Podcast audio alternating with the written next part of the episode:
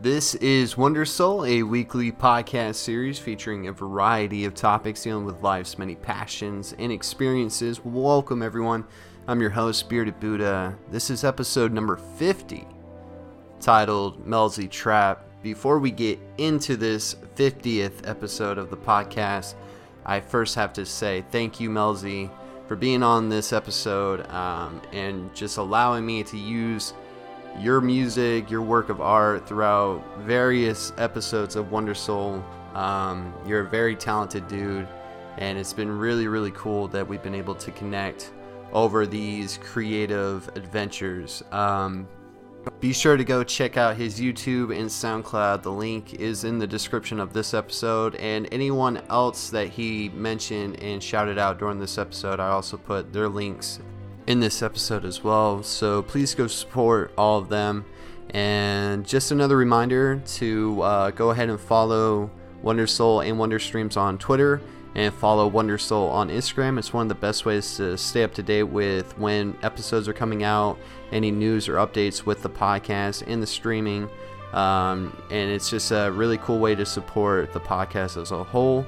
Um, as as far as any other news, we got a cool Christmas special coming up that I'm pretty excited for. I uh, hope you guys enjoy that. Still going to do some Christmas theme episodes coming up. I uh, got to do some top five countdowns. I'm getting that organized. It's either going to happen before or after uh, Christmas. It depends. Uh, I got to see Aquaman this week, so that is a movie that I'm considering for one of the top five movies of twenty eighteen. So uh, as far as music and games, uh, I'm going to work that out as soon as I can. I don't think there's anything else coming out this month uh, that would be in uh, consideration. Other than that, uh, yeah, you guys are in for a treat. This is an awesome episode. Um, I've decided to do this whole format where I do the episodes and then do the intro, outro afterwards, so I get to kind of prep you and recap. But uh, yeah, it was so cool to have Melzi come on. He was on Wonder Streams, uh, I think like two weeks ago. We did like a five-hour episode. Studio MacGyver was on there, my friend Matt. It was a really good time. So it was it was about time that me and him got some one-on-one. Uh, just had this really awesome conversation about music, about anime. Uh, we even we even talked about Star Wars, which I wasn't even really expecting that. But this dude's a really mad talented guy, a very smart dude, awesome, awesome person to talk to. And uh, I look forward to seeing what you guys think of this episode. He will be on uh, again. We're gonna plan something as soon as we can, because uh, this dude is just uh, so fun to talk to. So like I said, go support his YouTube channel, SoundCloud. He's just a really, really talented producer. Uh, I hope you guys enjoyed this episode. It was a blast to do. Um, but without any further delay, this is episode fifty of Wondersoul featuring Melzi Trap. I hope you guys enjoy.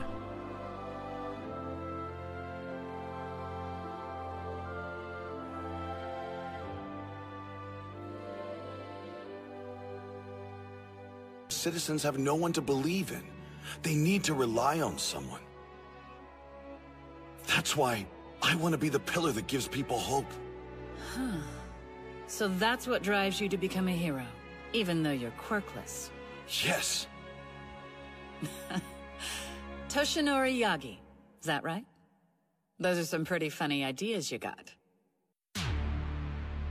Toshinori, when you think you can't go on anymore, look inside. I must remember. Remember why it is you clench your fist. Where I started. Your past. Remember where you came from. Keeping your origin in mind will help push you past your limit.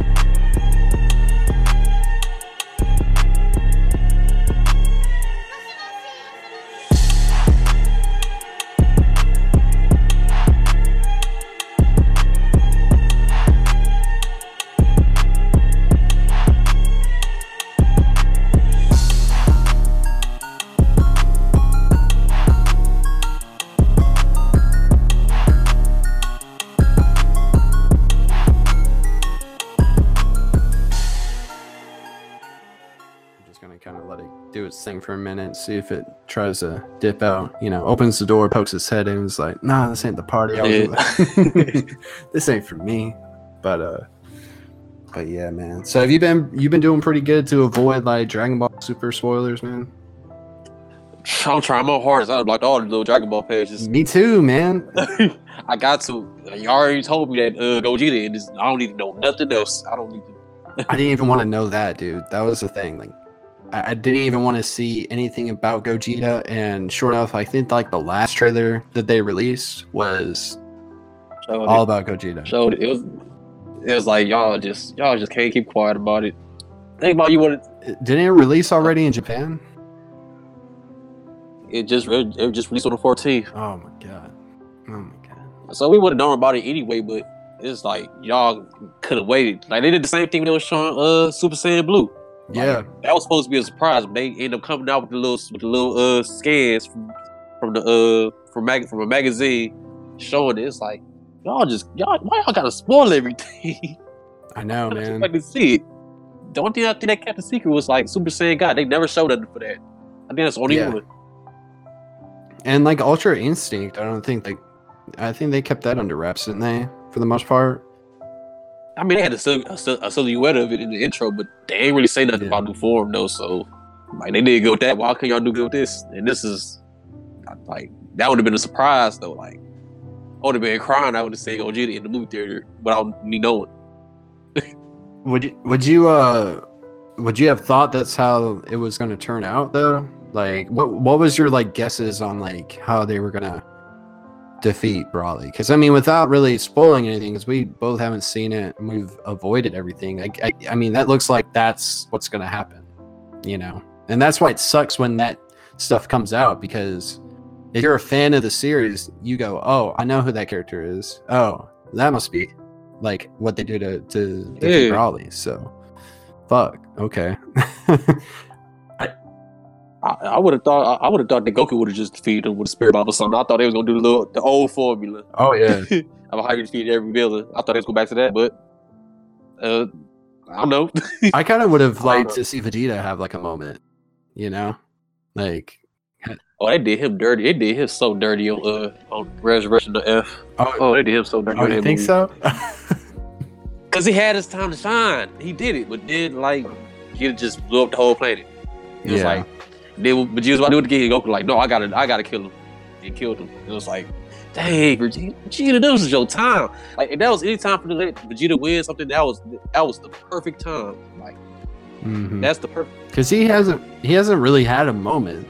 I mean, he has moments where he's like flexed and like held his own, but he's never like, it's never be, been like a oh everything was saved because of Vegeta. Like Vegeta won and saved us all. And I don't know if they're like worried that that's going to get to his head, you know, like because he, he he always gets cut short and somebody else comes through. Like even like back in like the Cell Saga, like he was just like watching oh, yeah. Gohan and he's like, oh fuck, like that kid's stronger than me. Like he's always getting humbled and it's like, dude, yeah, we get it. Like he's a cocky dude, but I think he's at that point where he can have a moment to shine and he he should be okay, you know. And that's what I'm saying. Vegeta would have been—I mean, I mean not Vegeta, but Frieza would have been the perfect, would be the perfect one. He he killed your father, he killed off the planet. Like that was that was the that was the time to shine. Like that was the perfect chance. But like I said, no, we just gonna let Goku get to get the win again. Yeah, I think I think that's gonna get old though. You know, I think moving forward, they really need to be more creative with how like the solutions or the. the finales and these like fights, because I mean you're gonna have to keep upping the ante and the scale.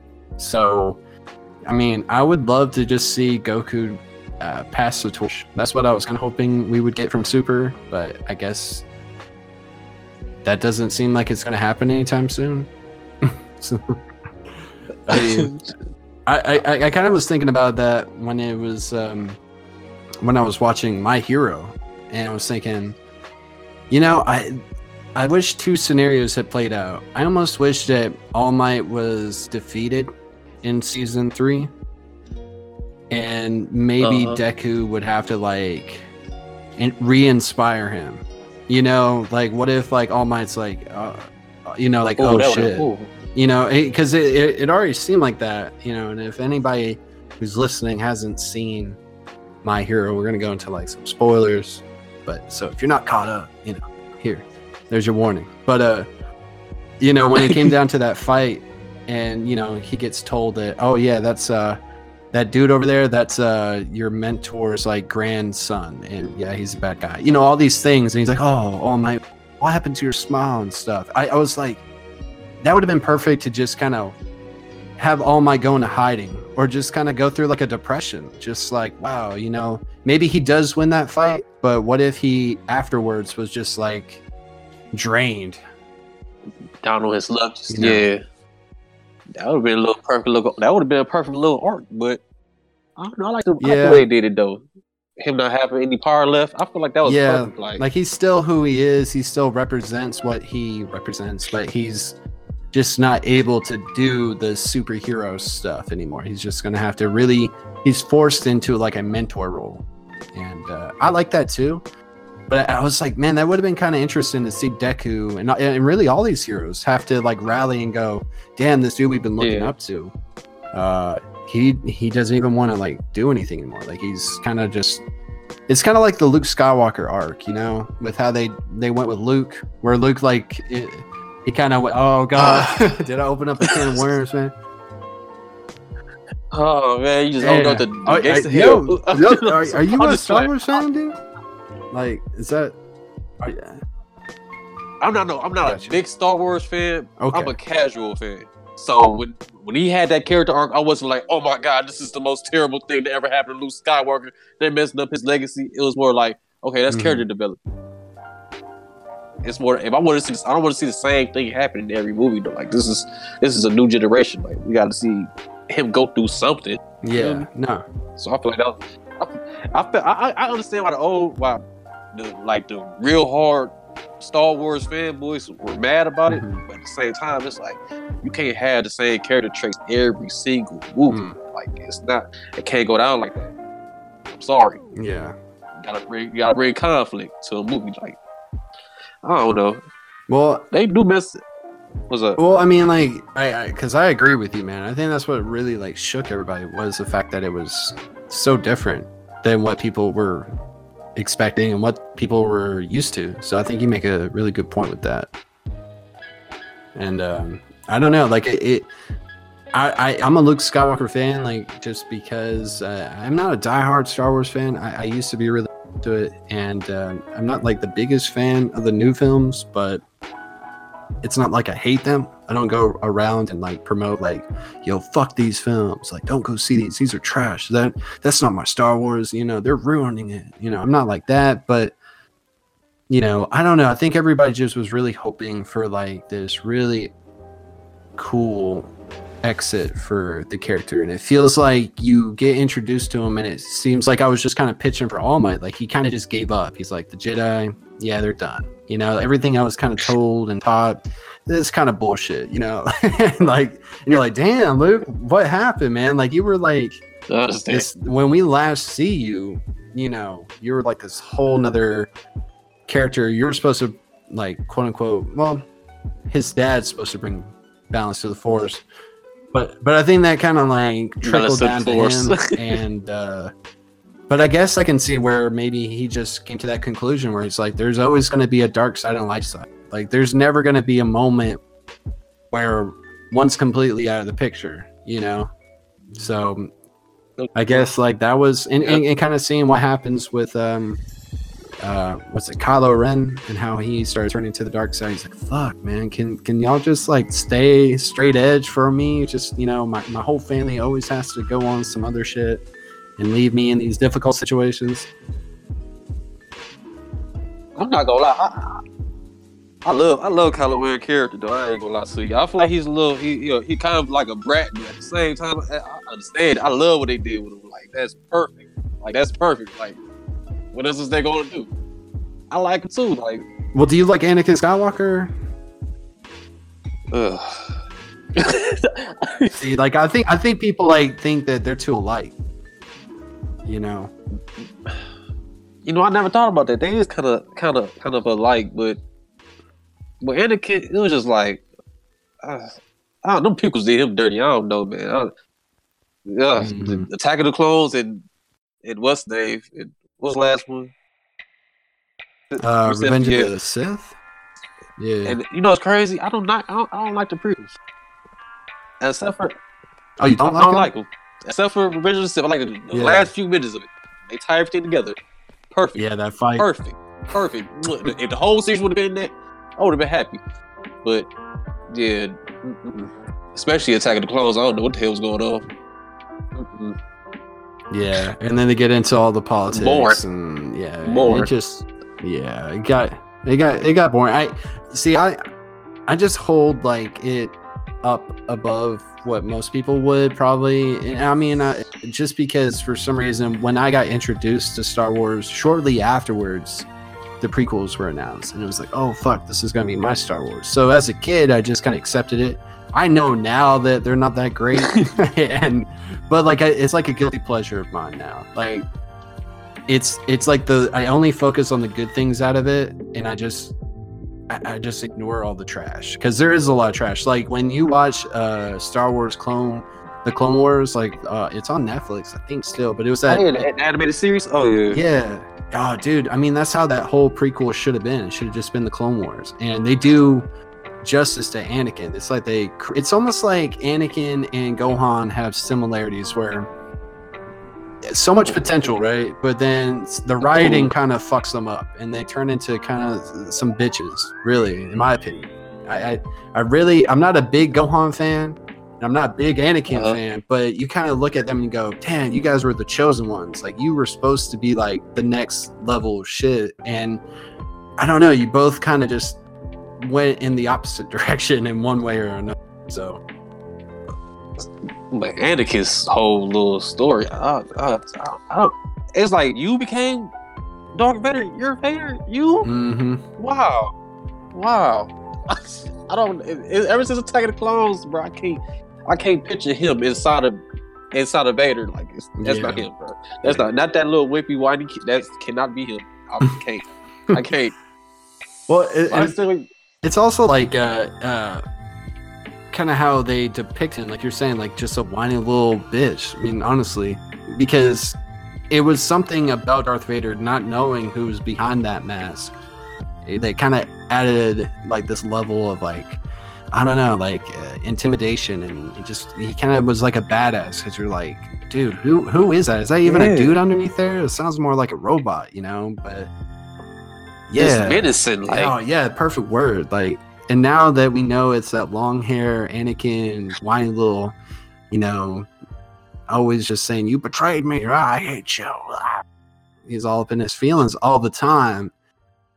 It, it, it and uh. like the way they did it, and I did, I did not. expect us to talk about Star Wars, but here we are. But uh, uh, uh, like when cool. when he turns, like when Mace Windu finds the Emperor, and Mace is like, "Yo, this is this is the guy. Like, what are you doing?" Yeah, right, this is what we needed to be and, killing. And Anakin's what are you doing? Like, like looking around, like, "What should I do?" And then you see him make that choice. I was kind of like, "Ah, that's how it goes down." Like, exactly. Why did you make that choice? they, they they never explain why he made that choice. It's just like he just uh, uh, I'm evil now. I'm just I'm edgelord. Ah, look look at me. I got my hood on. It's like yo, I killed some yeah, younglings. That scene you can never like forget, man. When that kid like looks up at Anakin, and you see the lightsaber come out. You're like, oh shit, oh shit, shit's about to go down. Oh damn. But I think it, I I think isn't it because Anakin's like afraid of losing people and Palpatine when they're in that uh, opera scene. He's telling him like, yo, hey, I've heard uh, some stories like of people like living forever, saving, you know, saving other people, you know, but ah, the Jedi don't really teach that. Sucks, huh? You know, and Anakin's like, huh? And he kind of planted that seed in there where he's like, yeah, you lost your mom. You've lost people like Qui-Gon. You know, I guess it was just kind of like, hmm, is Mace Windu going to help me save Padme or is it going to be this guy? Is it going to be the Jedi? You know, and he just... it became like a very selfish adventure for him, you know, because the Jedi are all about like, hey, you can't be in love, man. Like you can't have these things because they'll end up like corrupting you in a in a way, you know.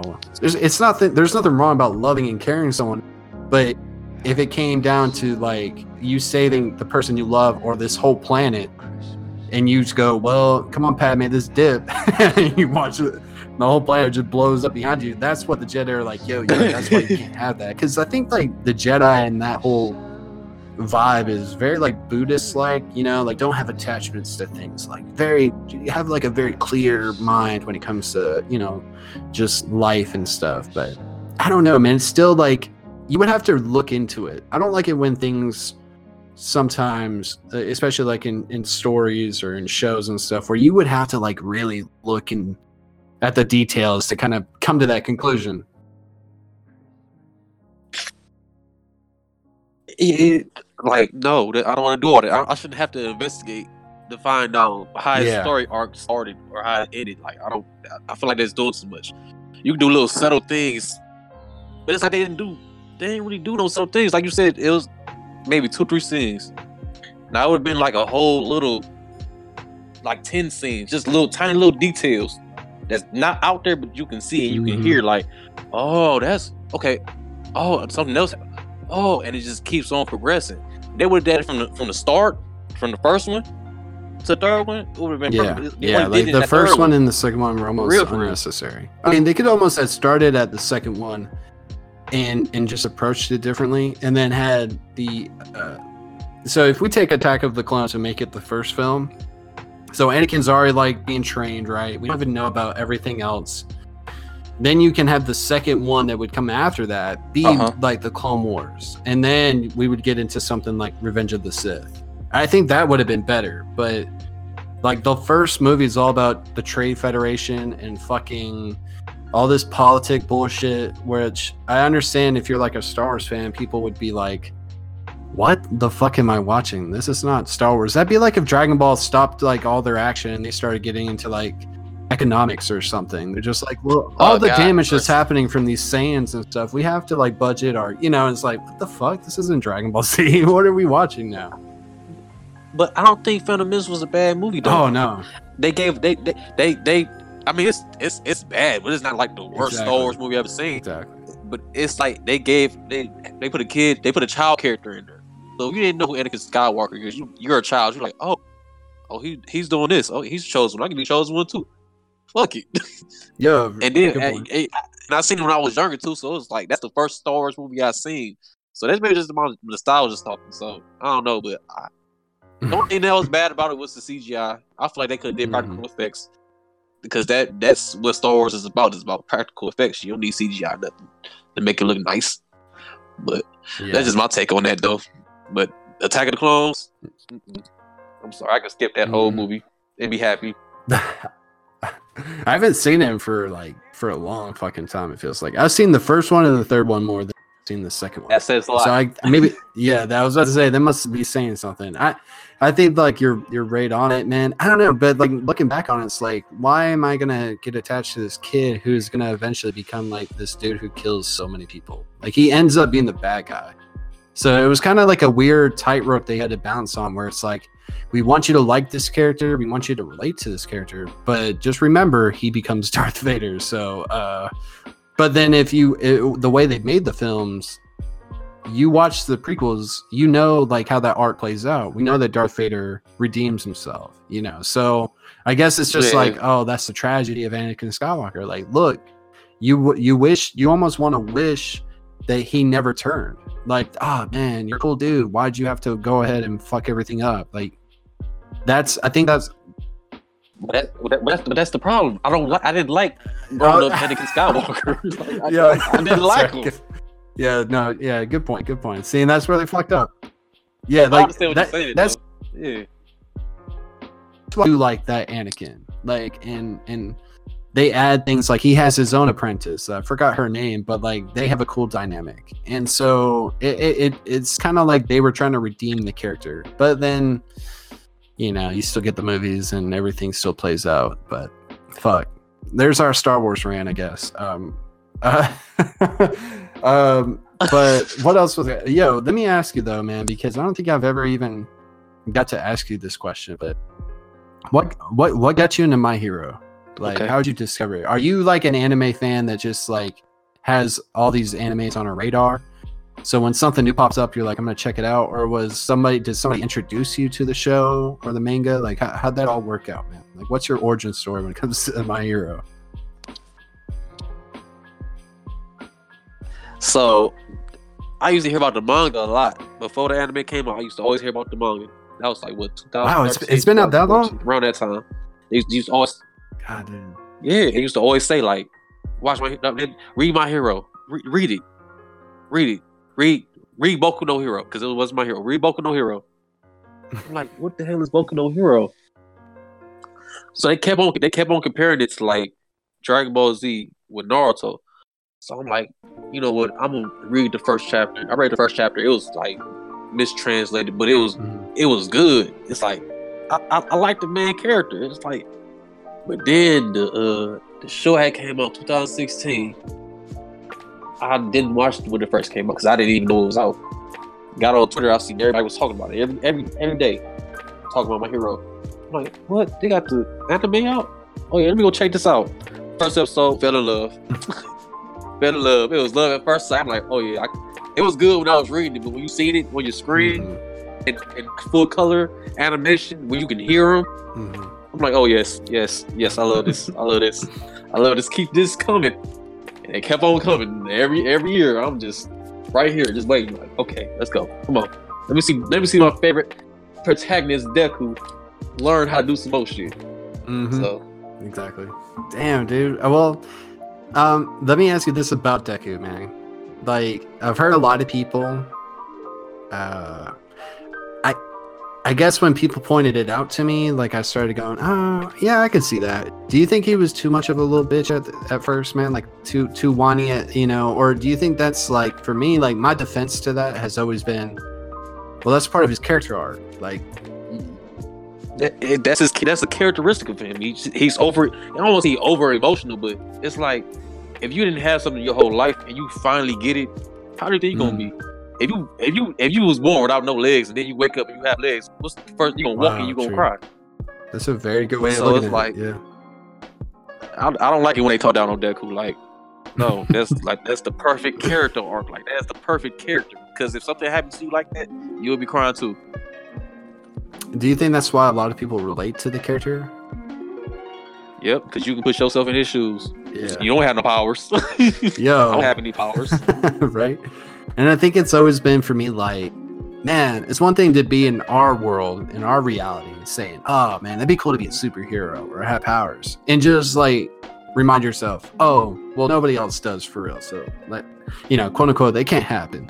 But to be like in a universe like My Hero set in, where there are superheroes, and imagine wanting to be one and you're just one of the unlucky few that just doesn't get a power. Like, how heartbreaking that must be. And that's all you want to be. You don't want to be anything else. Like, and that's why I was like, damn, you know, that's why I respected that character. It was like, you can find some attachment to his motivations, and you can, like you said, kind of put yourself in his shoes and, and just put your own personal dreams or ambitions in, in, into that kind of arc, where like everybody has always wanted to be or do something.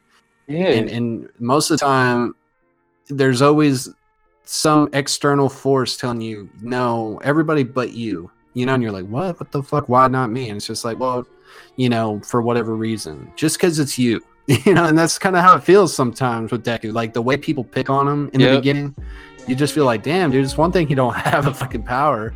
Wow, people are dicks in this universe, where they're just like, oh, you don't have the power, you're a loser and shit. And, and and where you have some like normal people in the My Hero universe, where I guess they just accept the role. They're just like, yeah, yeah, I love these heroes. I'm not one of those, but I'm going to still do my part. It's like, all right, but come on, you can't tell me you're a little bit salty that you don't get a quirk. Come on.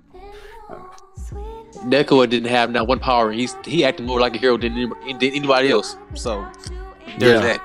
And and it shows, like, they've set it up just right. You know, when he goes and tries to save uh, Bakugo in the in the beginning, like, and, and All Might's yep. like, oh shit, you know, I've been, you know, I've been on top so long that I forgot what it was like to be on the bottom again. Because, I mean, if you haven't watched or read My Hero, yeah, All Might, to our knowledge right now, still, he was, he, he, he didn't have a quirk, did he? Mm-mm. Nope. Yeah, because I've heard rumors. A lot of people want to say that he's got like uh, some kind of where, you know, because when he turns into All Might, he changes his body, right? So uh-huh. a lot of people want to say like that's a quirk that he had undercover. Because um, like now I picture like, well, dude, you see Deku right now. Like, what's Deku gonna be like in like five, ten years with this power? Mm. He's gonna look like All Might, I guess. He's not just gonna be Deku. He's gonna be like this buff, or at least this like athletic, lean type dude who's, who doesn't look so, you know, scrawny like he he does in the very beginning. Because you already see that, like he's working out, he's doing all these things, you know, he's getting fit, you know. So I, I don't know, man. There's a lot of with all these shows, dude. There's so many theories and, you know, conspiracies about like all these different characters and shit. It's it's interesting, man. I, I I mean, so so basically, somebody put you, you know, people were just telling you to check it out. Finally, gave in to it, and you checked it out, and you just kind of fell in love with the show. Yep, that's exactly what it is. It's like I feel like I like lessons in it. You can just. It had, it had this type of show that has a lot to say, you know. Yeah, to, and there's a lot that you can relate to. Like, it's, it's just a perfect show. I don't know. It's not one thing I can say I dislike about the show. I'm sorry. Yeah, yeah, and, and you know what? I think like to tell other people uh, who haven't checked it out, maybe maybe you are an anime fan and you haven't seen My Hero. One of the things that I know that I personally don't care about certain anime is a lot of filler. And My Hero's pacing is really well done too. I mean, they they give you a chance to like catch your breath after some intense shit happens, but there's never really a lot of episodes where it's just like pointless. You're never bored. You know? You're never yeah, bored. Yeah, yeah, yeah. But it's never just like going one hundred miles per hour either. So it's like got a fine median where, you know, there's something going on. Every episode has like some development for somebody or the story, but it, it never it never halts, and it never just like it's never stopping. So I appreciate that, because Dragon Ball, it's easy uh. when you grew up watching Dragon Ball and you're just watching it.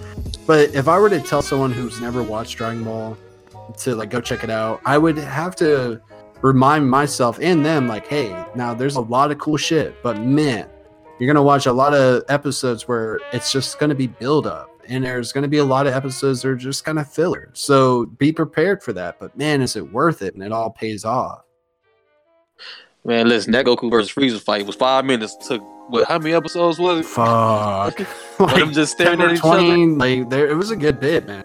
They they built that up, because doesn't he fight? He fights the Ginyu Force first, right?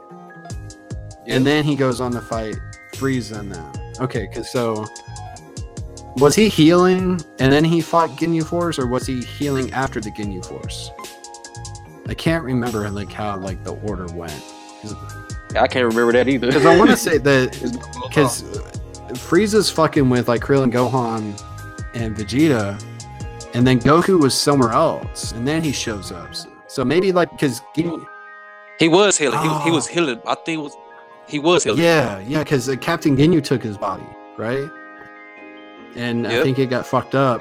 And so like they had to like recharge him after a while, after, you know, before he goes fights Frieza. Yeah, yeah. It's it's weird thinking about that show now, dude. You know, and that's I think that's one of the cool things, like what what has been your overall take on Superman?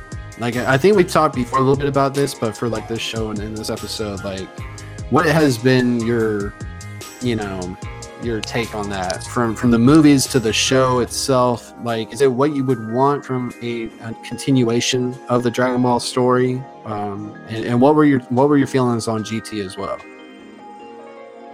I'm just I'm just gonna start from the top. Go for I it. Love, I, I love Super. It's a great addition to it's a great continuation of Dragon Ball Z. Not too much comedy, not too much action. It's just the right amount with a little bit of story sprinkled on top. There's a few things I didn't like about it, but overall I loved it. One, I didn't like the movie arcs, because I feel like we already did this. Why are we why are we doing this again? There's no point in doing this again. But I, I understand why, because they changed a few things up. But other than that, I, I liked it. Like, it's not really no, it's not bad. Yeah, yeah. It's not it's not G T terrible. Now we get no G T. I done said it before, and I'll say it again. G T was terrible, but I don't hate it.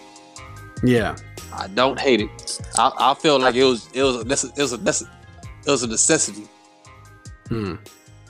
Because it was like, if we didn't have G T, what was you gonna have? They wasn't gonna bring back Dragon Ball at all. So it wasn't for G T, it would be no more Dragon Ball. Just like Dragon Ball Evolution, it wasn't for Dragon Ball Evolution, there would be no Dragon Ball Z Battle of Gods. Without Battle of Gods, there wouldn't be no Dragon Ball Super. So it's it's all it's all the circle of life, you feel me? But wow. G T, yeah, I feel like G T is kind of like the equivalent of like the Star Wars prequels, man. Yeah, it's like you don't need them, but you you do need them. Yeah, and because they happen, it, it encouraged like the creators or the studios or whoever to like go, okay, we need to like come up with something else. Like we got to get people's minds off of that last thing, and and, and like kind of rebound from this kind of fuck up, you know. It's like some things you hate, some things you love. Yeah, yeah. Now I love like I love the Super Saiyan four transformation. Wonderful. And I feel like they need to, and they could, they could, they could absolutely go somewhere with that. Like if you're not caught up on Dragon Ball Super, um, I mean, we haven't spoiled anything, but uh, we're just gonna roll with like spoiler talk. But uh, you know, Gohan Saiyan, because uh, it was actually on Toonami. Uh, two Saturdays ago when him and Goku train and spar, you know, before the tournament in power. And uh, Gohan, you know, he powers up and uh, Goku's like, well, you're not going to go Super Saiyan. He's like, you know what? I'm going to try to do something different. And unlike, you know, anything that's been done before, I'm like, ooh, that would be fucking cool if, yeah, we didn't see it in the tournament in power. We haven't seen it yet, but like they have something planned big for Gohan down the road, where he he would, would do you see like so. them like not, I'm not gonna say that Gohan gets like a Super Saiyan four transformation, but I don't really get the hype over Mystic Gohan or whatever, you know, where he had that like. Yeah, we got the power from the uh, from the El Kai, where he didn't have to turn Super Saiyan anymore. Yeah, yeah. Like I, I want him to have his own thing, like maybe something different than every other Saiyan. Because I feel like, he, you know, he could do it. Um, he has the potential. And it would just be really cool if, like, he looked at his father and was like, I discovered something that none of you guys have, you know. Because really, Super Saiyan two, Gohan from the Cell Saga, was just like a increased version of Super Saiyan one. Like, yeah. I mean, I know that sounds kind of redundant, but, like, he just got mad and upset. Like, he saw a bunch of things happen. It pissed him off. He charged up, boom, Super Saiyan two. You know, so it came from anger. And I know that they're trying to fuck that shit up by saying it's something in your lower back or something. Yeah, a little tickle. Yeah, man. I don't... You know, it's kind of like when they introduce, like, mini-chlorians or whatever into Star Wars. Like, that's what the Force is. It's like this thing that's inside of you. It's not like, you know... People like, have always... Explain it. Don't explain yeah. it. We don't need, we don't need that. Uh, Keep the mystery. Exactly. Exactly, dude. That's why it's like we don't need things like a Han Solo film. That's why we don't need things like to be over-explained. Mystery goes a long ways, and um, I don't know. I, I feel like Gohan does has re- does have his redemption. I don't know if we're gonna get like something because I, I forget what Gohan was like in G T. I think he wasn't cool then either. It was he was the same as he was in Super, but he does more Super than what he does than what he does in G T. Because in Super, he was just I don't know what he was. I, he was just a, a cardboard cutout. You didn't know what he was just standing there. Yeah, yeah, he was just a family dude, right? He was just like yeah, the glasses. Yeah, which is weird, man. It is, and and and I think I saw recently too. Um, in Super, when Trunks comes back. And he's hanging out with Gohan, and he remembered. He like, yeah. man, he like, this is not him. This this can't get him. No, this ain't the Gohan I know. Exactly, like what you do with Gohan, man. This ain't the same dude. Yeah, man. And and I think like I don't know. There's a lot that you can do with that character, um, but you, you're kind of missing opportunities. Like you either you either have to decide now moving forward in Super if you are going to go in that direction or if you're not. And, and and stop teasing people, because if I'm casually just paying attention to it, I'm thinking like, oh, they're teasing redemption for this character, from what we've been seeing. You know, like Goku's like, you're you're the leader of the group on the Tournament of Power. So, you know, stuff like that. They they do tease a lot though. They do it every every arc. It's like, okay, all right, oh, Gohan about to fight Frieza? What?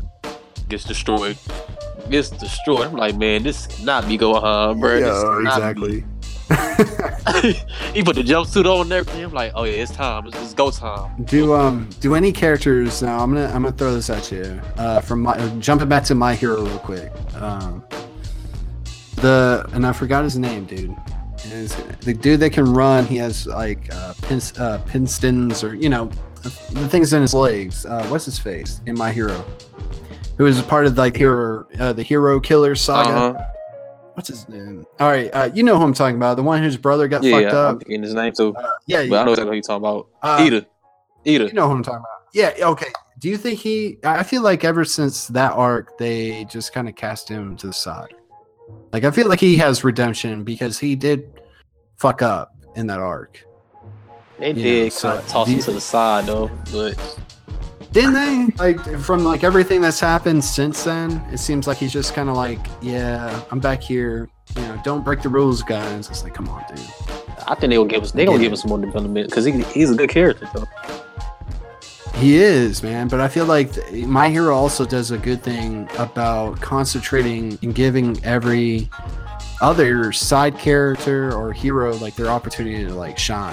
Definitely, because everybody gets their moment, and as much as it's about Deku, as much as it's about like All Might and these main characters, like everybody gets a moment because they all have cool powers and they all have cool personalities, and I think that's another reason why people like that show or that that that manga is, you know, it's one thing to have a really cool main character, um it's another thing to have like a cast of characters that you like, and and that there's like a character for everybody, you know, it's not for someone to relate to. Yeah, it's like it's not one character I can say I don't like other than than Mineta, but I, I I just don't like because he an asshole, but he he's I gotta say why people like him though. But that's probably the only character I, I can say I don't I don't dislike him, but it's the only character I don't really really connect with. Let me say that. Yeah. Yeah. Because in, yeah. every, in, in yeah, every character you can find yourself in. Like you really can. Yeah, yeah. And I think that's what's cool about it. I mean, and, and people do that with Dragon Ball, but I almost feel like that's not the same. I think people can attach themselves to these characters in Dragon Ball because they look cool mm-hmm. or something. But I think like personality-wise, like relatability, people can look at My Hero characters and, and, and really attract themselves to them, you know, or attach themselves to that character. Like, oh, if I was in this universe, that's who I would be. Or, you know, they kind of uh-huh. get that vibe. Um, what else? Uh, let's take a break from anime real quick, man. Um, okay.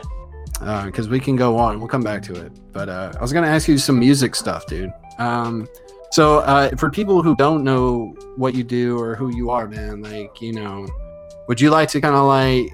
I guess this is a little late for introductions, but I'll introduce you in like the intro. But you know, do you okay. want to like talk about some of the things that you do, man, and and how that all got started and stuff? Oh man. Well, I make beats. I've been making beats since two thousand eleven, um, but I just recently started taking it seriously, for real, for real. Like I just started uploading beats on YouTube, two thousand sixteen. But I'm also a graphic designer. I make little mixtape covers or cover art, make logos and stuff like that. Um, What else can I? I can draw too. I know how to draw, so there's that. mm, yeah, I don't, I, don't, I, don't, I don't really tell anybody I know how to do that because I don't do it that much. But I used to like graffiti and stuff. But nice, nice. Um, I, I love anime, so I'm a, I'm a dweeb. I, I love horror movies. I love comic book movies too. So I, I love Sailor Moon. I'm a Sailor Moon stan. and uh, yeah. I started learning how to make beats two thousand eleven. My my, uh, my older brother, he had a computer. He like, I got something that's gonna keep you out of trouble. Cause I used to stay doing stupid shit. I was I don't know what's wrong with me, but I got something that's gonna get you out of trouble. I'm like, what you got? Is this is this some females or something that's gonna keep you out of trouble? You're like, no, I got this laptop. I'm like, laptop? I don't do it a laptop. He's like, no, you're gonna learn how to make beats. Make beats. I don't want to learn no make no damn beats. But one day I just was sitting down there, I was like, man, you know what? Fuck it, I'm about to make a beat. You know, the first beat I made was trash. I didn't know what the hell I was doing. But my my brother Pro, he he taught me how to work it a little bit, how where to put stuff, how to make a melody, how to make your stuff flow. My beats was still, well, it was still trash though. It was still trash. It was terrible. Like, it wasn't even listenable. But I just kept on practicing, looking at YouTube tutorials, and I got better and better every day. But and it was crazy. I didn't even like making. I, I, I hated music. Growing up, I didn't listen to no uh, no rap music. I, listen, I used to listen to like classical music and like violins and piano stuff, like classical music, like John Williams, like oh, shit. that. Yeah, you know who John Williams is. Mm. I used to listen to his little his little C Ds mm-hmm. and his movies, mm-hmm. his movie O S Ts like Home Alone or Star Wars or anything he used to make. So I just used to love his music. Like, oh, this is so oh, yeah. this is so nice and warming. Where everybody was listening, listening to trap music, listening to rap music, I was listening to uh, I was listening to me some uh, some John Williams and classical music. But I had gotten into rap when I first started listening to Gucci Mane. So that's why he's my favorite artist. Gucci Mane and Zaytoven, they perfect. Mm. So I forgot what song it is. My mom. Really, dude? Really? See, that's it. But, yeah. but see, you're from like up north. You're up, you're up there in Ohio. Like, see, yeah. for, for someone like me, like that's more of a norm because Atlanta's like two and a half hours away. So like, there's a lot of people that like, uh, you know, artists that yeah. are from. To me, that's like Southern rap. Like modern Southern rap, so like that's that's interesting to hear you say that. Oh, you good? So that's cool. But, uh, go ahead, mom used to play this phone Gucci Mane song. She was playing this song every day. I got in the car, and I just like I just got used to it. Like hear the hear the violins and just hear the piano. I'm like, this is like the classical music I listen to. It just got bass to it, and you hear somebody voice over it. So I'm like, I started liking beats like that. So I used to try to imitate that when I started making beats. I could I could never do it. I'm like, man, I don't know how to play the violins. And, and do all this, but I just kept on doing it, kept on doing it. I actually, I started learning how to do it probably around two thousand fifteen when I started putting little violins and making classical sounding music. I don't make it no more though. I make it a little bit, but I don't make it as much as I used to. But yeah, that's that's, that's how I got started doing that. Yeah. Damn.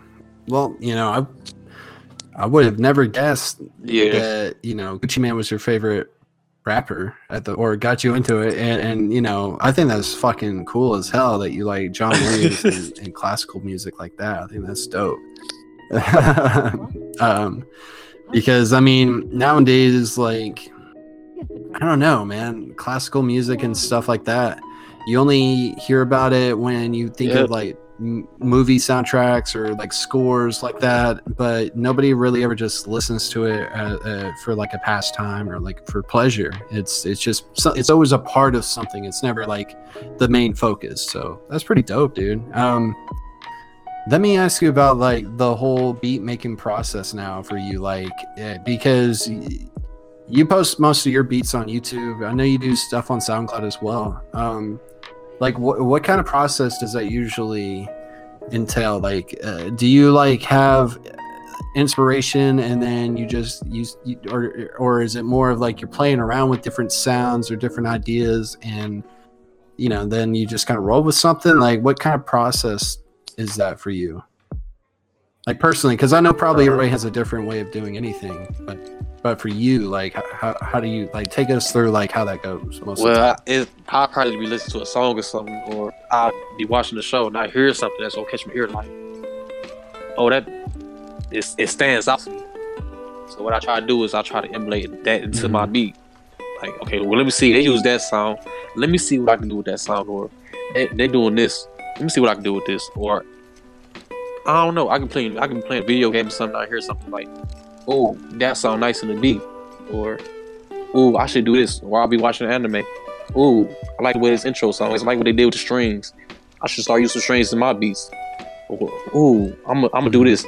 Anything that's gonna make myself stand out. So I, I'll start off like that, and usually I can be done with, right. but I won't lay it out. I just have every every sound done with, have it done because it only takes me about twenty minutes to do that.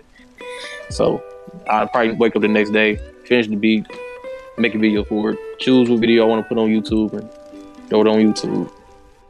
Nice, nice. So it it's it's, it's really a lot of experimenting with different sounds, like you said, and like getting inspired by like different no like I don't want to say noises, but yeah, it can be it different can be noises, like certain noises or sound effects. Yeah, can like catch your ear, and then you kind of play around yeah. with that. That's cool.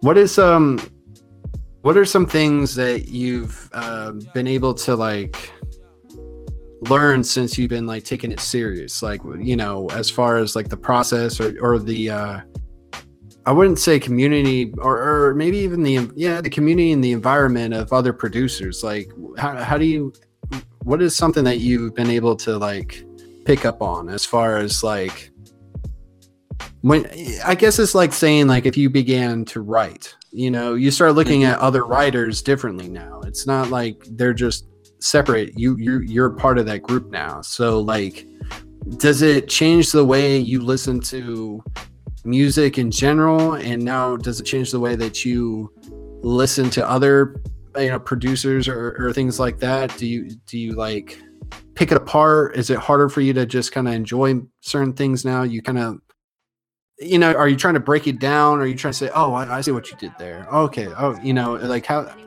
has it changed music for you since like actually getting into music seriously?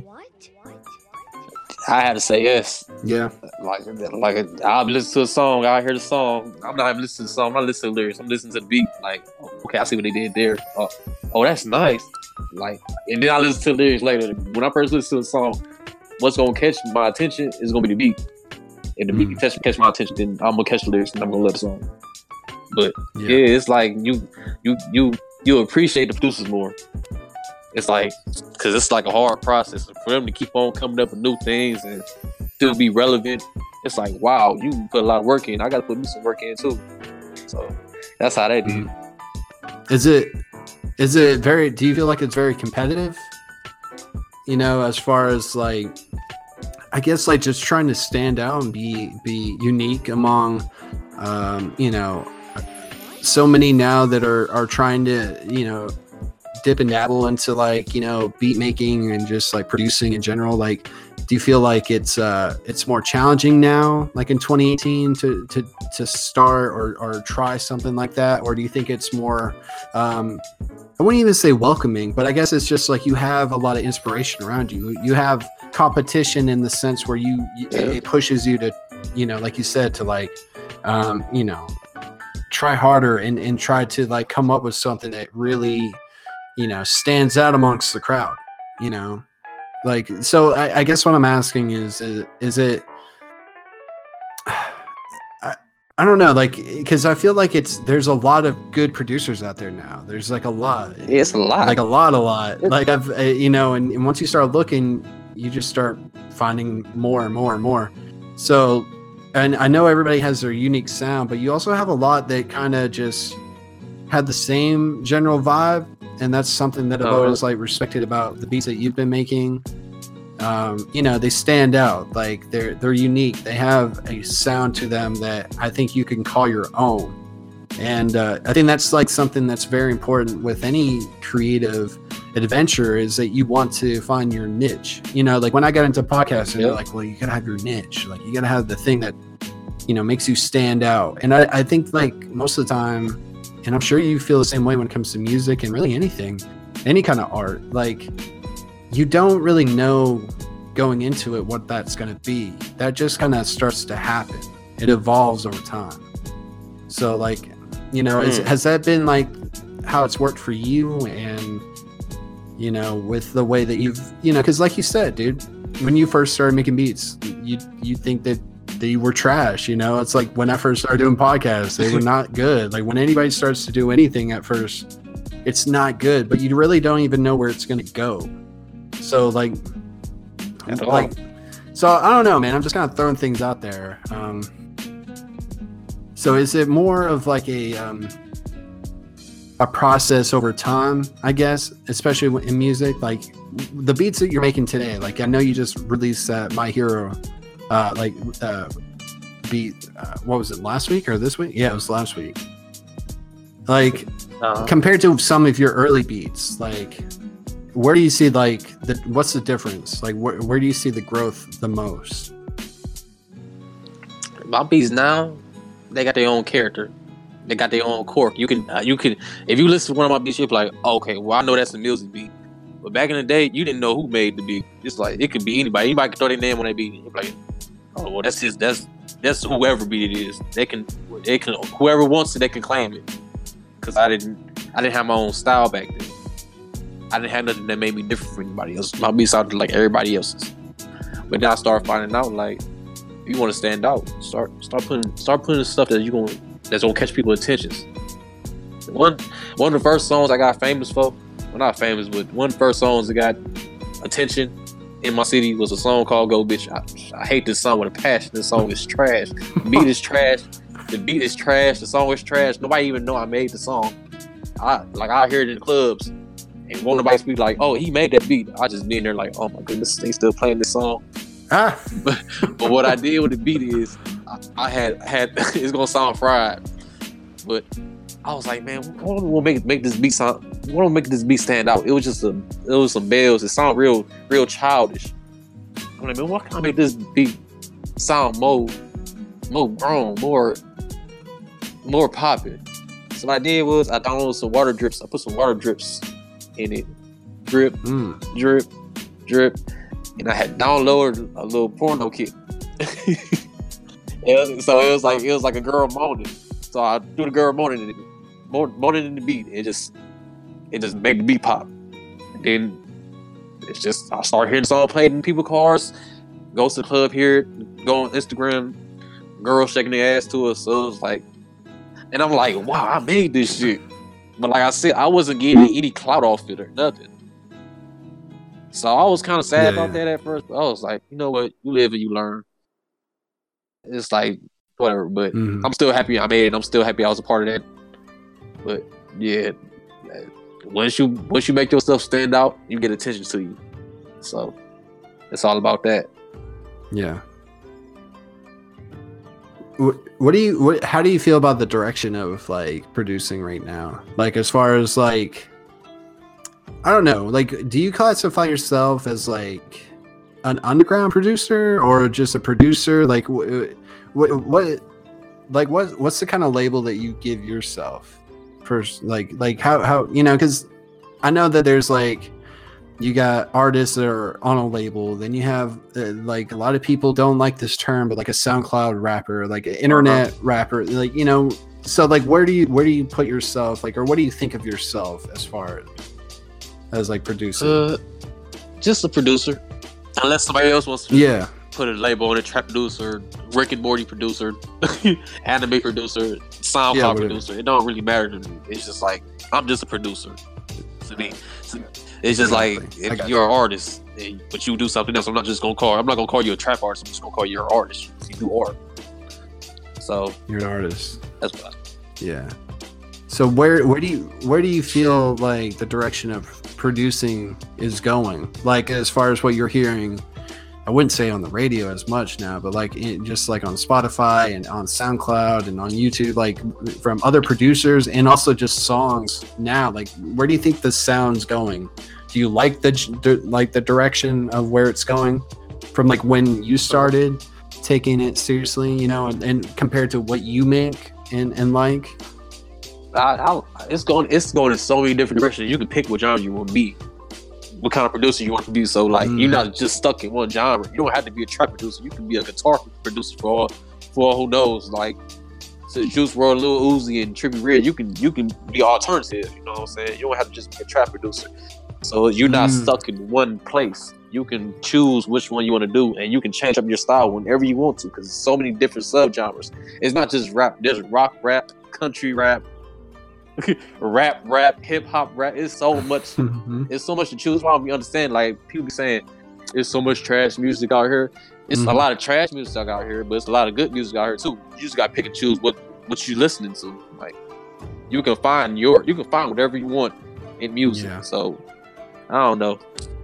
It's it's like that. That's how I think of it.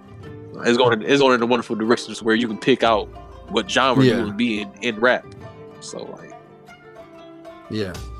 Well, it, uh, it, one of the reasons why I bring it up, uh, uh, this guy that uh, I met playing, I was streaming Titanfall two, and uh, his name's like Hank the Tank, and some other things, but he's a cool fucking dude from California, so if he's listening to this, shout out. But um, we were talking about, he likes, he plays guitar, like he likes rock. I grew up, up until like about before two thousand eight, I was oh. more into like pop punk stuff. Like I liked Fall Out Boy. I liked like that kind of music. And uh, I was kind of like an emo kid at heart, but I didn't dress like an emo kid. Like I wore my heart on my sleeve and stuff like that. But uh, I was always like trying to fall in love at the age of sixteen, getting my heart broken, getting friend zoned and shit like that. And so that kind of music kind of like oh. I related to. I was like, oh yeah, I feel it. Yeah. But uh, and then I got into like hip hop at that time, like so around two thousand eight, oh, I started getting into Wayne. Uh, yep. That's around the time like the Carter three dropped. That's about the time like Gucci Mane and all these Atlanta rappers started blowing up around here, especially, and uh, it started kind of going, you know, country and worldwide. Honestly, um, it's interesting now to listen to music, especially rap, because when I was talking to, uh, I'm just gonna, I'm gonna call him Hank. I was talking to Hank and I was like, well, you're a rock fan, man. I was like, how do you feel about like the direction of rock music? Because rap is now the mainstream. It's not like it used to be. Rock used to be like the the, uh-huh. the head honcho. And so do you, you know who yeah, Adam right. Levine is uh-huh. from Maroon five? Yeah. So he was uh, quoted recently. I don't want to get the magazine wrong, so we're just going to say like he was being interviewed for some magazine. And he basically said that, bluntly, he basically should have said rock is dead. But he was mentioning that like rap is, um, I guess, more creative now. That, that it's always changing and it's always trying new sounds and new things. And that's what's keeping it, uh, you know, at, in the front and more relevant than any other genre of music. Um, do you feel like that, like that's true? I mean, cause like, like you were just labeling, like there's like alternative rap now.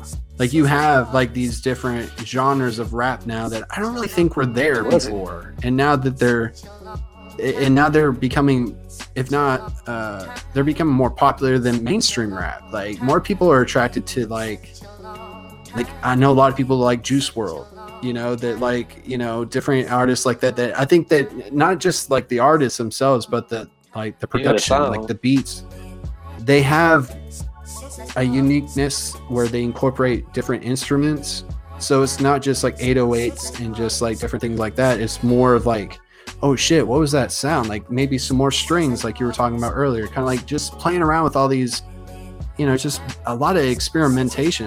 Uh, Do you feel like that's what's keeping rap like so popular and attractive to so many people? Is just that it is constantly reinventing itself and trying new sounds and things?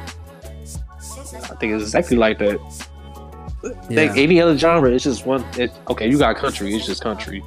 You got pop, yeah. It's just pop music.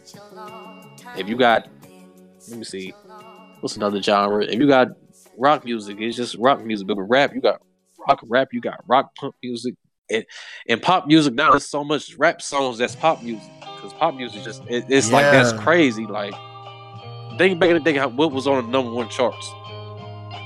Paramount, Fall Out Boy, uh, hmm. Britney Spears, whatever. But it was never really a rap song. Juice world had the number one hit for a long time. And that was a Sting song he sampled. So it's like everybody listening to it. Older people listen to it because it's nostalgic. Like, where do I know this from? Oh, this is a Sting song. Mm-hmm. Or other people listen to it. New, new people like, oh, I, I like this. I like the sound of this. What is this? What? It's nothing. It's nothing I never heard before. People that like rap, they like, what the hell is this? This this, this ain't no regular music. And he doesn't really rap on that song. It's more of like emotion. It's emotional yeah, there it goes. Melody. It's, it's, yeah. it's melodic. You got harmony to it. Think about all the rap music that, that yeah. was made back in the day. It was like one thing: whole shaking ass, selling drugs, or you got the best car, best watch. Now it's just rappers rapping about emotions now. Like, that has never happened before. Like, well, dude, that's all. I'm glad you brought that up, and I agree.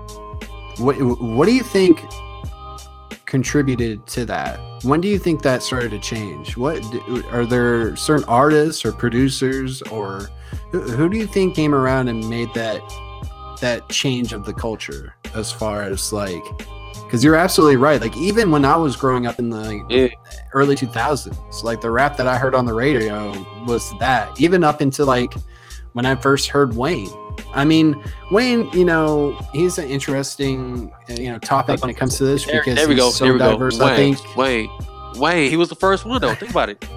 Wayne was the only rapper to have a rock album. Yeah, Rebirth, which is hands down one of my like, just because I was like, damn, dude, that because coming from my perspective, dude, like I'm, like I told you, I liked rock, and then I got into rap. So wow. The artist that I, that got me into rap is making a rock album, and it actually to me sounded good. Not every song on there is like awesome, but I'm like, damn, dude, shout out to you for trying hard. You know, not many people like have the balls to like go out of their genre yeah, and, and to do and do it justice, not do it justice, but to put your own spin on that genre. Yeah, yeah, yeah. Like you weren't just trying to be like a, a rapper who was making a rock song. You were making like this really cool fusion of them. Like if you, it's basically like if Wayne had a band or could make music that was influenced by yeah. rock, that's what it would have been like. So it was really cool. Like Hot Revolver, I don't know if you know song. Like, you talk, you talk about with favorites. Madonna? Yes, I know, I know it. I know it. Yeah. I love that song, dude. It, it, I love re- and, and even like the shit from from like uh, uh what's that called when. Uh, Knockout with yeah. Nicki Minaj in that song, like it's kind of had that, dun, dun, you know, had the guitar, and I was like, damn, Wayne, you could you could do it all, man. Like, but that's the time at Wayne, in Wayne's career when he's probably getting phone calls and and, and it's anybody saying you want to do a song, he's like, sure, fuck it, you know, like how much you paying? All right, cool, you know, because Wayne at that point was featured on everything. Yeah, he was like the remix king, dude, um, and and. You know, when people started to say that he was falling off, and not to sidebar or anything, because there's still some stuff I want to talk about with, with what we what we were just discussing. But, um, you know, when people started saying that Wayne was falling off, I, I had to tell people, my defense was like, dude, the dude's put out so much music. So like, much. His creative juices probably at some point maybe do run dry. He's getting older. He has a family. He's had medical issues. Like, he's proven everything he's had to prove. Like, if anything you get from Wayne that's good, that's just bonus. That's like extra D L C. Like, you're yeah. you shouldn't even be like, you know, trying to like say that they, somebody's fallen off when they when they were so high on top that maybe if they did fall off a little bit, they're still up there. You know, I think that's when exactly. you know somebody like Brett. You don't want to be like Brett Favre and be like, dude, please retire, bro. Just stop. You're just hanging out, dude. End on the top. And I think Wayne's always tried to do that, and especially as he's gotten older, I think he's like been really cool and mature about it, man. I think he, you know, obviously he had that all that all those issues with uh, that Cash Money and stuff like that. But he, you you also could uh-huh. see that he was like, you know, I've spent so much time on the road, so much time working. You know, I'm gonna be a father. You know, I'm going to, you know, and I'm going to let other people go out there. Because a lot of artists that are newer now, I feel like take influence from Wayne. Like Wayne made it okay for rappers and artists of all kinds to be different, to to do their own thing. Um, Definitely. And, and, and, and to not really give a fuck what other people think. Like, and I've always respected that from him. But I think like to go back to what we were saying real quick, um, I think you're right. I mean, Wayne Wayne always felt like it always felt like he wanted to be a little bit more emotional. Like he, he would try to sing. He would get that auto-tune yeah. going. You know, he did that stuff with T-Pain back in the day. Um, but I think like his diversity allowed people to look at rap as more than just like you were mentioning earlier. Like what it was like the cliche, you know, generic stuff that people always thought about when you would mention, like, do you listen to rap? Like, oh, no, I don't listen to that. You know, I don't listen to that kind yeah. of music. And it's like, well, I, I'll play some, like, for instance, I played Mac Miller's Swimming, which is one of my favorite albums of the year, um, uh-huh. to to my mom. And, and she's like, who's that? And I was like, well, I mean, technically he's a rapper, but... He's a rapper. But, like, now it's... it's so interesting, and rest in peace to Mac Miller, but the fact that he, that album has so many different sounds. There's like funk. There's there there's something that really feels like it's a, a rap, you know, uh, instrumental. But then there's like, you know, playing around with different music genres and just making it yeah. your own. And uh, kind of ranting here, so I'm gonna give you a chance. Like, is there anything you want to touch on with that real quick before I just get carried away? Oh man, he was good, but and like Wayne did it back in the day, who's doing it now? I think the first first rapper this generation, like these new rappers, is I would have to say Uzi. Yeah, he was he was making he was influenced by by Marilyn Manson, so it's like, and people yeah. don't even know who Marilyn Manson is. Like, yeah, like he's he's influenced by him, Rob Zombie, like Fall Out Boys, like all all those just clash into a rapper, because Uzi does not care. Uzi, he, he's he's the first rapper. Him and Young Thug, them two rappers that just be themselves and don't care. Like when nobody somebody yeah. calls and nobody thinks of them. I love that. I feel like you can be yourself in any any genre of music. It should be rap, because you already boxed in a genre. People only think one thing of it, so you showing that you're you're a little feminine or you do things different than everybody else. It's like, it should be cool. You should be yourself. So, mm-hmm. yeah, it's funny, like like how that message of be yourself, don't care what people think, like gets tossed around so much that I think people, myself included, like you just kind of like forget about yeah. it. Like you've heard it so much that do you even really act like that? Do you ever really think about, like, you know, when you're trying to do things, like there's always going to be that level of anxiety. I think that's because of things like the web and, and social media. Like you're always getting judged on so many different fronts now that you it, it, I have, and I just heard you say, like, just respect for people who who really stand for that, like re- regardless of if you agree with what they they do or how they dress or what they, you know, anything. Like, hey, they, they're being true to themselves. Dude. And You you have to respect that. Like, you may not like it. Nobody said you had to like it, but you got to respect that, because I think we all should take a, you know, note from that book, because I wish there was, like, I think some of the best artists are, like, for instance, like Queen, you yeah. know, like I remember just seeing, like, in the trailer, like, and I didn't see the movie and I don't know much about the band, but you can pick up that they were like saying, nobody's gonna listen to this album, this isn't blah blah blah, but it's like, yo, I don't care, like I'm gonna be different, because that's what it takes, you know. Nobody wants to just hear carbon copies of the same thing. I think that's what kills rock, is that everybody's trying to be the previous. Yeah. Like a lot of people like to talk talk a lot of shit about, well, these young rappers, they don't really respect the the O Gs of, like, who came before them. And I understand that, but you also have to give it to them for not trying to mimic them and trying to be like, well, this is just the new version of this. You know, I felt like rock was always trying to, like, stay in its, like, prime. And I know if you're a rock fan and you're listening to this, I mean, no offense, it's just my opinion, but, you know, I feel like that's what's kind of, like, made it, it hasn't died out. It ain't popular as it was. But, well, let me ask you this, Melzi, man. Uh, when it came to rap, because me and Hank talked about this too, I was like, you know what rock should do? Rock in the digital era, you should have lead singers who are just lead singers, uh-huh. right? And band bands now become the producers. Ooh. So, you know, like you have like Metro Boomin and all, you know, you have different producers out there, right? They have their own sound and stuff. But, you know, that's why an artist like Wayne or or Lil Uzi can get on and he can make an album, but the producers are all different. So that every song has its own feel. It has, a, a, you know, so what if rock started approaching its music like rap does?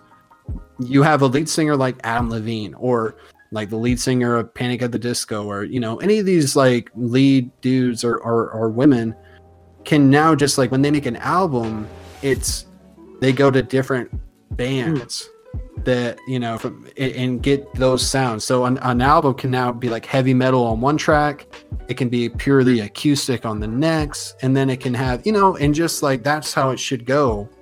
Because rap, dude, with mixtapes, with the ability to just, um, because I, I mean, you've worked with other people, dude. So I mean, how how deep does that that that like that process go when you have to make music with other people? Like, like what's that process like? Well, it, you gotta get to know the person, and you get to know and you get to know that person yeah. through their music. So when I'm making a song for somebody, I gotta listen to their music first and see what's gonna catch their attention. Like, oh, well, they like this type of music. Let me send them this type of beat and see what they vibe with.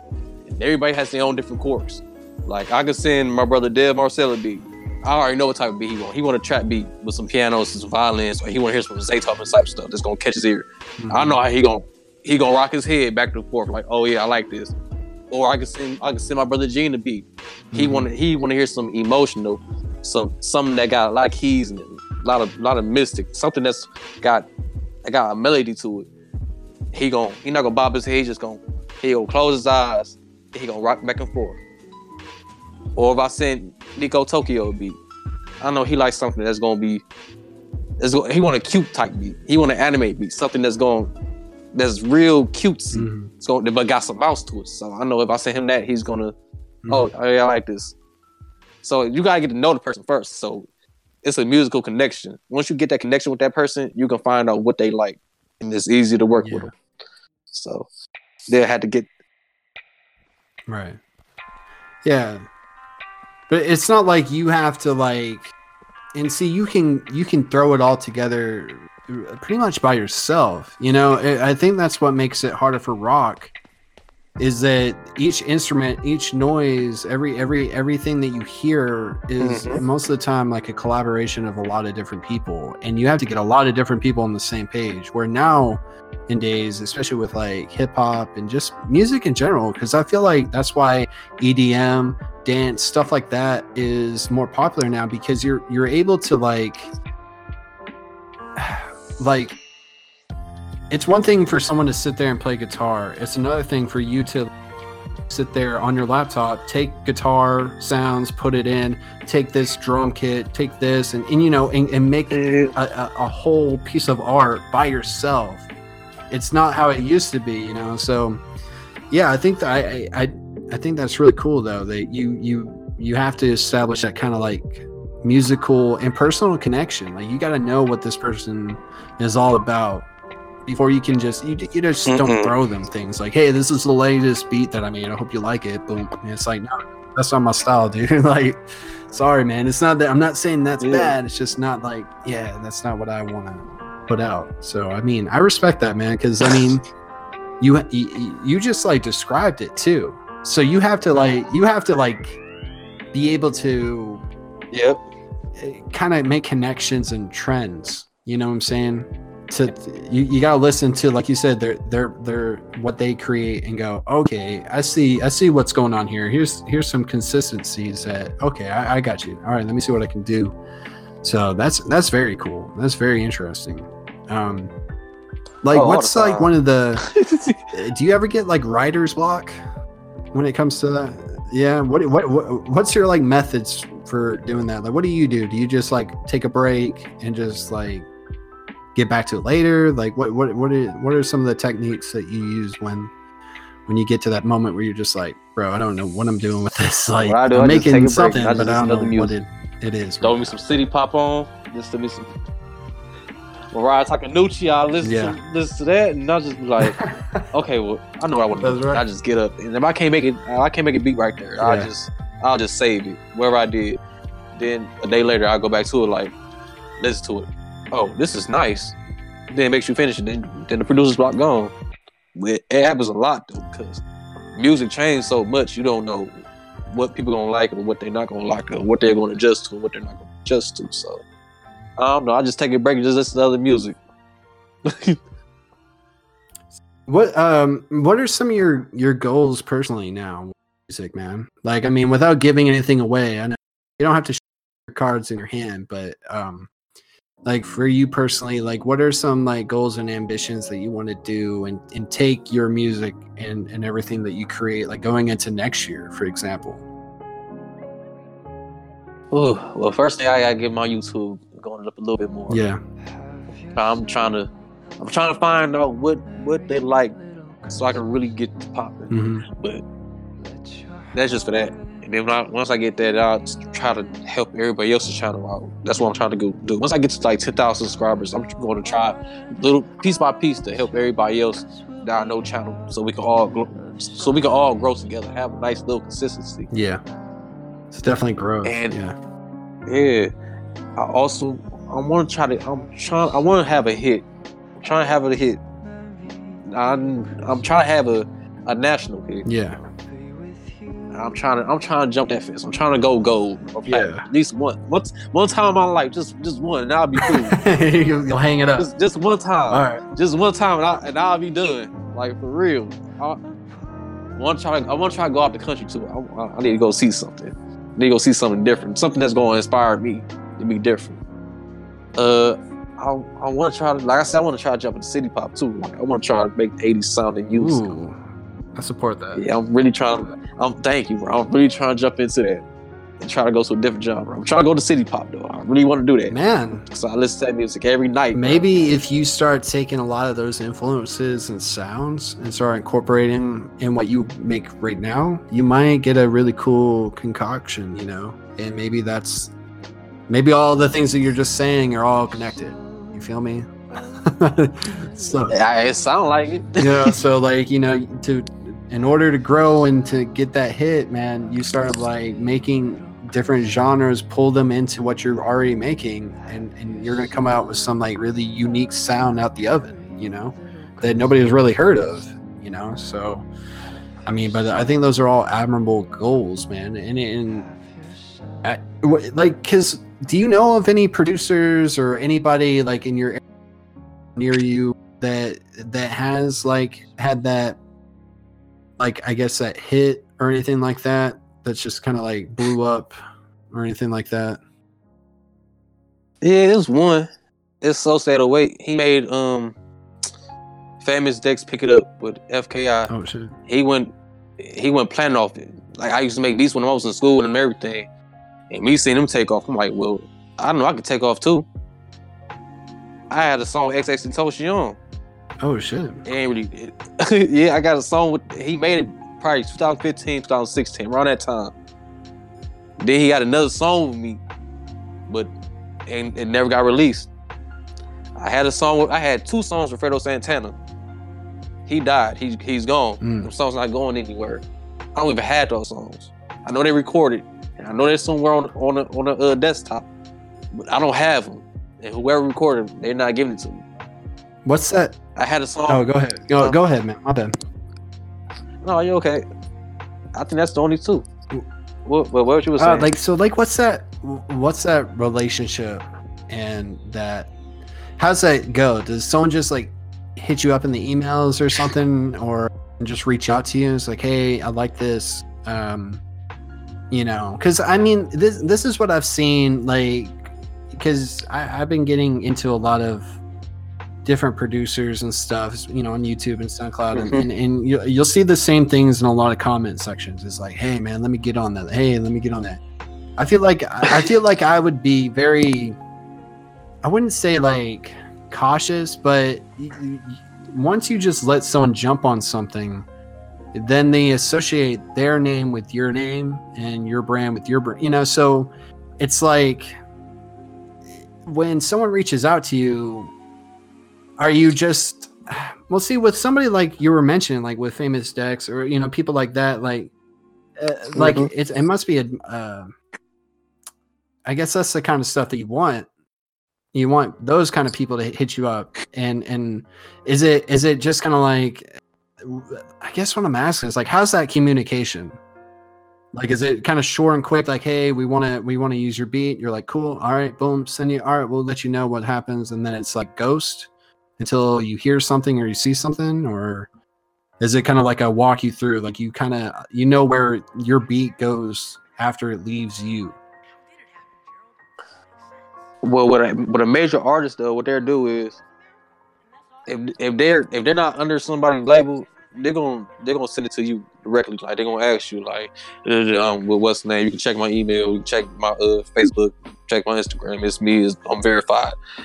I like the beats you're doing. I like what you're doing. Mm-hmm. Would it be okay if I, if you send me a few beats?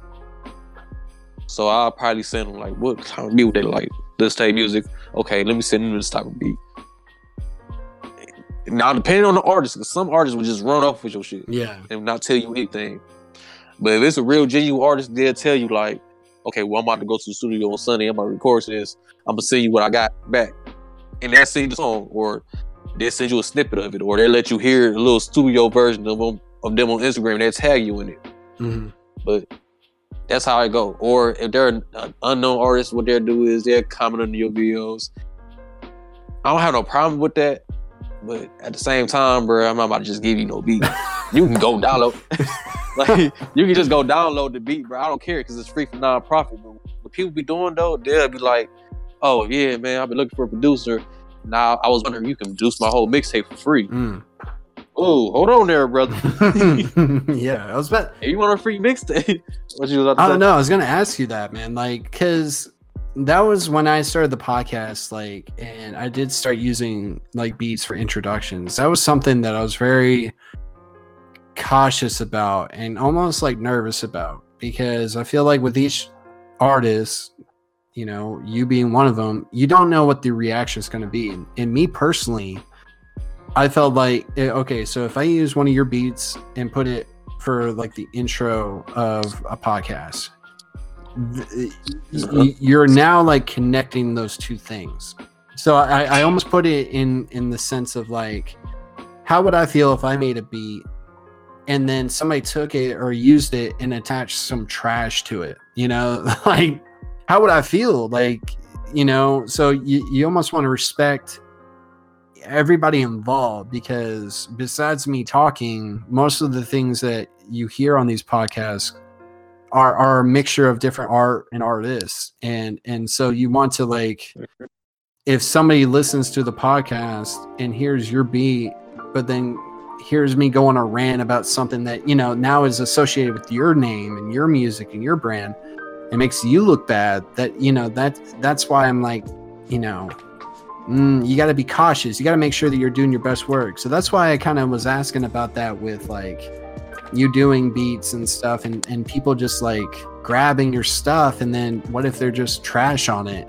So people hear your beat and it's good, but then this dude or chick is on your beat just like talking fucking nonsense, and you're like, oh my god, this is embarrassing, you know?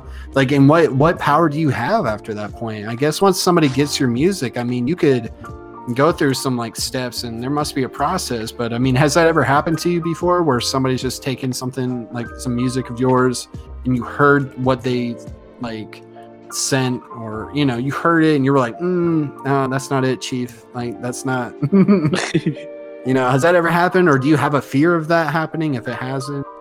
Or are you just kind of like, hey, you know, I can't, there's not much I can do about it, I gotta just let it go? Listen, listen, I I search up my name a lot of times, because they'll be they'll put it on SoundCloud, or they'll put it on YouTube, make music videos, small beats and everything. And everyone, every every song, it, it's it's not good, but it's not terrible either. Yeah. But I respect them for giving my for giving me my credit. You feel yeah. me? I, and once you give me my credit, I feel like, okay, well, you got my respect for it. Unless you try unless you're trying to sell it, unless mm. you're trying to sell all your music and, and not pay my, not pay me my stuff. Mm. Then that's where we have a problem, mm-hmm. or you don't give my credit. But if you give my credit and you respect me as a person, you respect me as an artist, as a producer, then I I don't care what you do. Yeah. You can you can shit on my beat all day if you want so to. I don't care. Just Kanye could have just uh, poopity scoop on one of your beats. And you would go. I would be honored if he poopity scooped on my beat. Yo, man. Oh god, I remember that song for the first time. I was just like, damn, I love this beat, but damn it, Kanye. I can't drive around listening to bro? this. People are gonna see me at a red light and be like, "What the fuck is that guy listening to?" Like, you made Jesus walks, man. What is, what is happening, man? Yeah, I, I don't know. Like, I've always felt like, you know, because I see a lot of producers out there, and I always worry about that. Like, because as much as you want to get stuff out there, I always feel like if I were to ever have made music, that would be a fear of mine. It's like, oh god, what if like one of my, you know. Uh, pieces of art gets gets known for all the wrong reasons because some dumbass gets on a freaking beat of, you know, and then just acts a fool, and now it's just like, then you, without even in, any intention, get associated with like, oh, you made the beat that's like that dumbass song. It's like, oh, fuck. Yeah, I guess, but I don't know the guy personally being ran with, you know, it's like, yeah. I guess he would just kind of have to let people go, but hey, man, that beat's really nice, man. I don't know what that guy's talking about on there, but I like I like the, you know, I don't know. I think that's interesting. That's right. As long as they respect your art, it don't matter. Yeah. As long as they respect your art. Unless they say, oh, yeah, the beat's shitty, the song's shitty, then that's different. But if they saying, oh, well, the lyrics trash, but I like the beat. Mm-hmm. It's like, okay, well, I'm, I'm getting what I got out of it, so I don't know what you did, but I, I did my job, so. Now, I, I've heard, like, other producers now, like, like one of the, the trends, not trends, but the consistencies that I see is, like, when you make it, not you, I'm trying to see, I just want to word everything correctly, but making a beat and then you, the title is, like, type beat. Like, do you feel like that's that's something that's, like, helping everybody, or is it is it something that you can get stuck in where... I guess the next move would always be to, like, you want to start making beats or, or music of any kind and have it be like its own thing. Maybe have like sounds similar to those that people are familiar with. But I see a lot of producers that just kind of, they, they, that's all. I've heard some producers like kind of bitch about that. Like, hey, I'm not going to make no type beats no more. Like, this is going to be all like my shit from now on. And, and and part of me is like, yeah, I respect that, you know, but then I also feel like that's, that also helps you though too, because like sometimes yeah. somebody was like, hmm, I want a Drake type beat, just for instance, right? So then it helps in the search process, like on YouTube and stuff like that. I don't know how the tags work on SoundCloud, but you know, as far as like YouTube, I know like you can just put any artist and put type beat and you'll just get a fucking list. So like, is that, yeah, does it help? Does it hurt? Is it somewhere you want to stay long, or is it somewhere you want to stay forever? Like, what, what's what's your take on that? Oof. See, it's always going to be an and and a but on it, because yeah, yeah. it it, help, it helps you out a lot though. Like whenever a popular art, whatever popular artist is out right now, and you got a type beat next to it. Oh yeah, it's it's going to go because people are going to search for that artist all day long. Oh, I want to be like him. I want to be like him.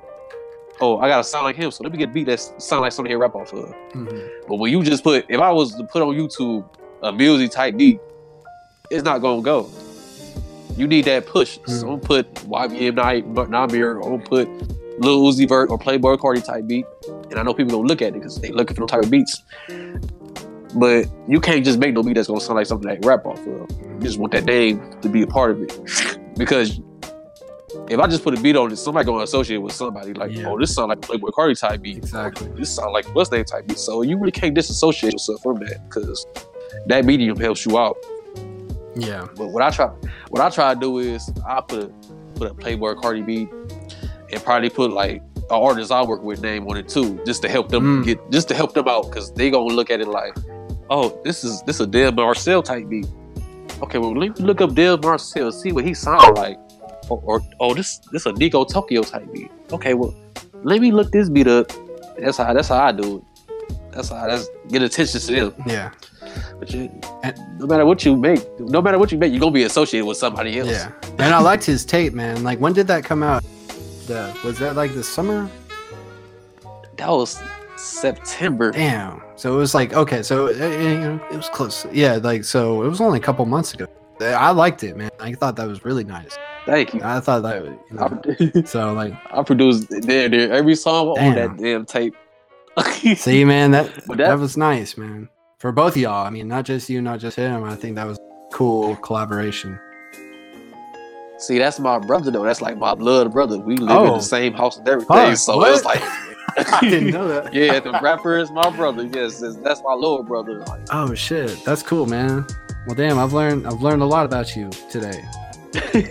Yo, that's crazy. Yeah. It's crazy. Uh, you were talking about Y B N Namir and stuff, like, and he's from Birmingham, and uh, I've always thought that was cool, like, because uh, "Rubbing Off the Paint" was one of the big songs that caught my attention, and I think that's what helped him blow up. I mean, but that beat and everything, I remember finding out that that's how I got into like really finding out about producers that aren't like Metro Boomin, like very, you know, established, very popular, like, you know, working with like, you know, Kanye, Drake, people like that, you know what I'm saying? So it was really interesting to see like how that dynamic works now with rappers and producers, where it's like almost like a free agency. It's almost like, hey, I can like ask you for something and I, I know what I'm going to get, but then I can go over here and talk to this person and get this kind of sound. And so that's why it, it's, I, I like that. I like that dynamic. I, I think that's why rock needs to uh, like it's, adapt that in some kind of way in order to move forward. But um, do you have a fear? Well, I don't know. I guess not. Because I asked you like, and you was like, well, if you got to hit it, obviously you would want more than just one, but you know, I know where you, I know where you're coming from. Is there ever a fear of like you do have that one hit and then that's it, and then maybe you keep trying and you keep trying and, and nothing ever lives up to that? I mean, that's like with any artist, like maybe that one painting. Yeah, with any music. Yeah, yeah. Like, is there a fear of that, uh, of just like hitting a peak and then just like, I don't know. I think it's like a feeling that you would want again, uh, you know, obviously, but you know, what if it doesn't ever live up to that again? Like, is that something, I guess it can't like stop you from doing what you're doing, but it, does it ever like come up in your thought process of like, damn, that would be cool to have a hit, but what if that was it? Would, would you kind of be able to take a step away from it and feel like, all right, that's what I wanted. I'm good. I'm going to try something new now. I'm going to try something different. See, that's a hard yeah, question. Because I mean, it's very hypothetical, but I, I guess like as an artist, nobody ever wants to be a one-hit wonder. I think that's just like, so I, I think nobody ever wants to be, but there's also that like, hey, if I do, one hit's better than no hits, right? So I'll, I'll, I'll yeah. take that. But I don't know, like just I say, you know, go ahead. My bad. Oh, you good. If I could have one hit and that one hit changes the sound mm. that everybody else is doing. As long as I have that, then I think I should be good. But you always gonna want another hit. But the thing about making second hits is they always gonna get compared to that first yeah. one. Gonna be like, this song is not as good as it was the first, this, the, as the first song he made. So it's always that. But like I said, if I can at least change the sound of how everybody else produces and start. If I hear some mainstream songs or some anime sounds in it, I swear I'll be happy. Mm. I'll be cool. Like I, I know I, I'm like, okay, I started that. I'm gonna tell you, dude. As long I'm, I'm gonna tell you, not to cut you off, but I feel like you're you're setting yourself up for a nice layup, dude. I mean, I feel like anime is about to take over where comic books and you know Marvel and D C stuff has taken the spotlight, yeah. and I feel like.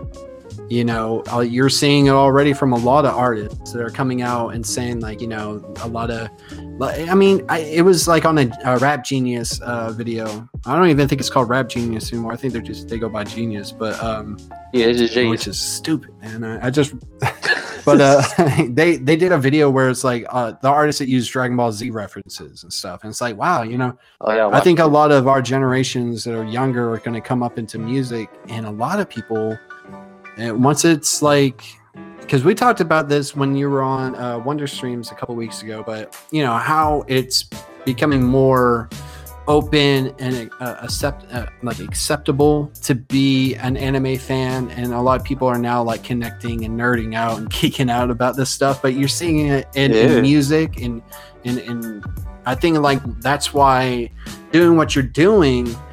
It's gonna like pay off when all that comes, you know, into like that, you know, I guess like the timing is perfect. So I don't know, like I feel like, you know, I don't know what I'm trying to say, I guess. I'm not trying to say that, you know, keep doing that, stick to that. It's gonna like pay off. I think it's already paying off, but because I know you want to try different sounds and different things. Um, but I feel like you will be um considered in the long run, uh, personally to me, as far as like some of the producers that I've you know seen and listened to, um who really established that sound and and really incorporated that nice mixture of anime, video games, like stuff like that into hip-hop, into like instrumentals, beats, music and stuff, because there really hasn't been anything like that. I mean, one of my favorite songs, and I don't know how you feel about like Logic, But the Super Mario World beat, like, I'm like, oh, dude, oh, yeah. I love that, you know, like, it, and and that's like those sounds, they work really well together, especially like the old like Nintendo sixteen bit stuff, like those nostalgic yeah. sounds, and a lot of anime. I mean, if we're really being honest, like, is older. It came out like in the eighties, nineties, like that's a lot of nostalgia. And there's a lot of awesome music and sound effects and stuff that can be used to make incredible music. And, and, and I think you're proof of that already. And, and then, so like, I think it's like all the dominoes will all align, you know what I'm saying?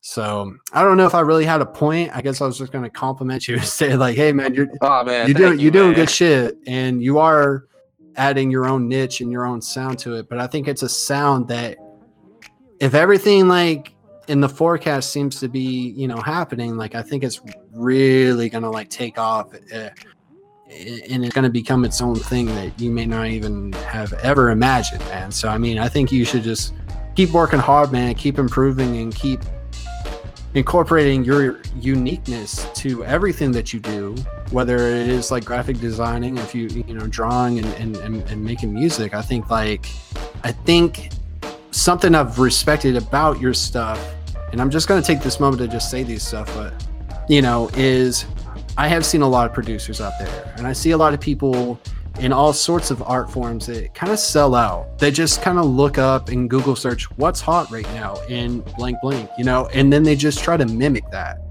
They just try to become a carbon copy of, you know, like, because I got into the streaming thing a little bit. There's a lot of people that just go, all right, I'm gonna stream Fortnite and I'm gonna make a million dollars. No, dude, it's not. No, you don't. You you can't connect the dots like that.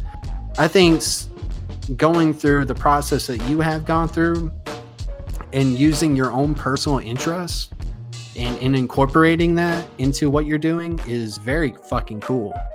Um, Because a lot of producers, a lot of artists in general don't do that. I think they they just don't, or they don't know how to. I think you found a way to go, you know what, I like this show, or I like this game, or I like this. How can I incorporate that into music? And you don't really see that a lot. Maybe certain themes or like certain tones, but like sounds and, you know, and, and um, I almost want to say like pacing, like, when you did the Pokemon beat, right? Like it just found, it, it felt like you were, li- I was listening to like, oh, what if Trap like took over the like fucking Pokemon Game Boy soundtrack? And okay, this is what it would sound like. But it was not, it wasn't slow. It wasn't like, it, it the tone was right. And and not only the tone, but the sounds and everything just kind of matched up. And I, I don't know, man, I think like, maybe that's just somebody like me who, you know, I I, I kind of dig a little deeper into the those kind of things nowadays and, and really respect mm-hmm. that. But, you know, I just want to give you a quick shout out on that, you know, because um, really respect that, man. I think that takes a lot of oh, courage, man, because a lot of people you see sell out. They're just trying to get rich quick. They're just trying to like, hey, you know, they might have that mentality like I want that hit, but they're just going to do whatever they think people are doing to just make that hit. They're not willing to be patient like you. I mean, sure, w- if we could all have what we want tomorrow, we would we would get it. But you're also like doing it your way, and like we were talking about those people earlier. Um, you know, that just shows like you're being yourself and you're doing what you want to do the way you want to do it, not the way that people are saying, "Well, this works. You need to do it this way." It's like, yeah, it may work for them, and they may like that, but that's not what I want to do, or I want to just do it this way. And what's wrong with that? So, yeah, my bad. It's okay. That's what I be telling people. It be little kids or teenagers in my D Ms. They'll tell me like, how how how can I get a, how can I get a thousand views on YouTube? And I be telling them like, be yourself. But they make the same type of beats as me. They put a little Rick and Morty stuff on it, or they use a little whatever songs I'm using. They use. I be like, that's not how you do it, but you gotta be yourself. And you just be consistent. I've been making beats for seven years, so of course I'm gonna know what to do. Yeah, it's gonna take some time. You're not just gonna learn how to do it overnight. Like you can upload a hundred videos and, and they not get a hundred views, but as long as you keep on giving them content, you're gonna catch some ears. Mm-hmm. You're gonna catch a listen. You're gonna get that one video that hit, and you're gonna get attention on you. Because everybody gonna have that. Ch- everybody gonna have a day chance to shine. If you keep on doing whatever you're doing for a long period of time, you don't have you you don't have your chance to shine for real, mm-hmm. like for real. Listen, I ain't I ain't never had no job before.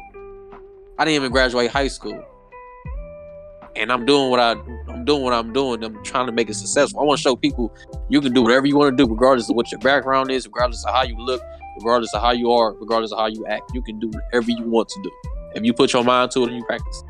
But I don't mean to get preachy, but nah, man, that's perfect, man. That's like that Deku mentality. Like, I mean, really, I mean, I feel like that's. I think that's why people like a character like Deku versus a character like Superman, where people look at Superman and they think he's just perfect. Like, he had a great upbringing. Sure, his planet blew up, but he was a baby when that happened. Whatever, fuck it. He grew up in right. a nice home. He had a job. He had everything work out for him. He had superpowers, you know. And he just seems like the the perfect person. Where you have someone like Deku or a lot of characters and stories where you you know it's it's the people who are relatable.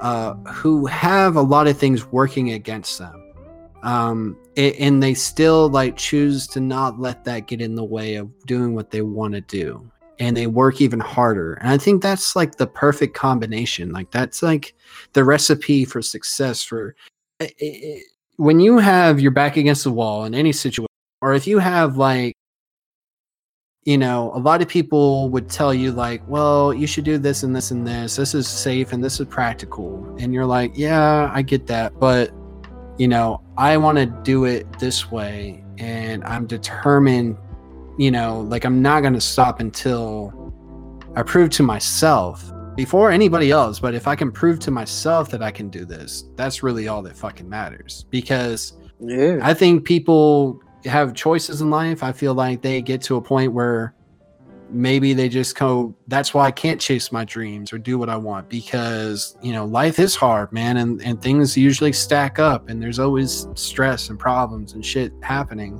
and, you know, money is a big big factor in everything. So it's like, well, I could be doing this, but maybe I need to go get this one job and just work and do that, because, you know, making these beats right now is not paying the bills, right? But like you said, you keep putting, like, Studio told me this, and shout out to Studio MacGyver, but he told me, uh, you know, time and pressure, you know, time and pressure will do, you know, there's results to everything once you apply time and pressure. More time, and, and the more you, you, you put that pressure, that's what I want, it's what I'm going to do. And like you said, keep, keep throwing out content, like practicing. That's the only way. You don't just wake up, decide I'm gonna make beats and I'm gonna fucking make it in that. And the first, like, maybe, maybe. I mean, it's not impossible. There's been people that just yeah. got lucky. I mean, that's really a lot of luck, and maybe even some natural talent in there. But, you know, I think it's it's it's respectable, because there's a lot of people that they don't take those risks. I feel like you want something in life, like, you have to take risks. Like, you, you, you get what you put into it. And if you don't put anything into it, if you play it safe, then you're going to get safe results. And that's, that's just, I think that's just like math. I think that's just life. I mean, definitely, you know, that's just logic. Um, so like, you know, doing what you're doing and, and, and just having that determination. It's just like we're talking about with Deku, man. I mean, that's one of the things. Like, this dude, even at when, when you first see him in the show, he doesn't have a quirk. He has nothing. Like, he has a journal. He's studying. He's still like, he has no idea that All Might's going to give him that power.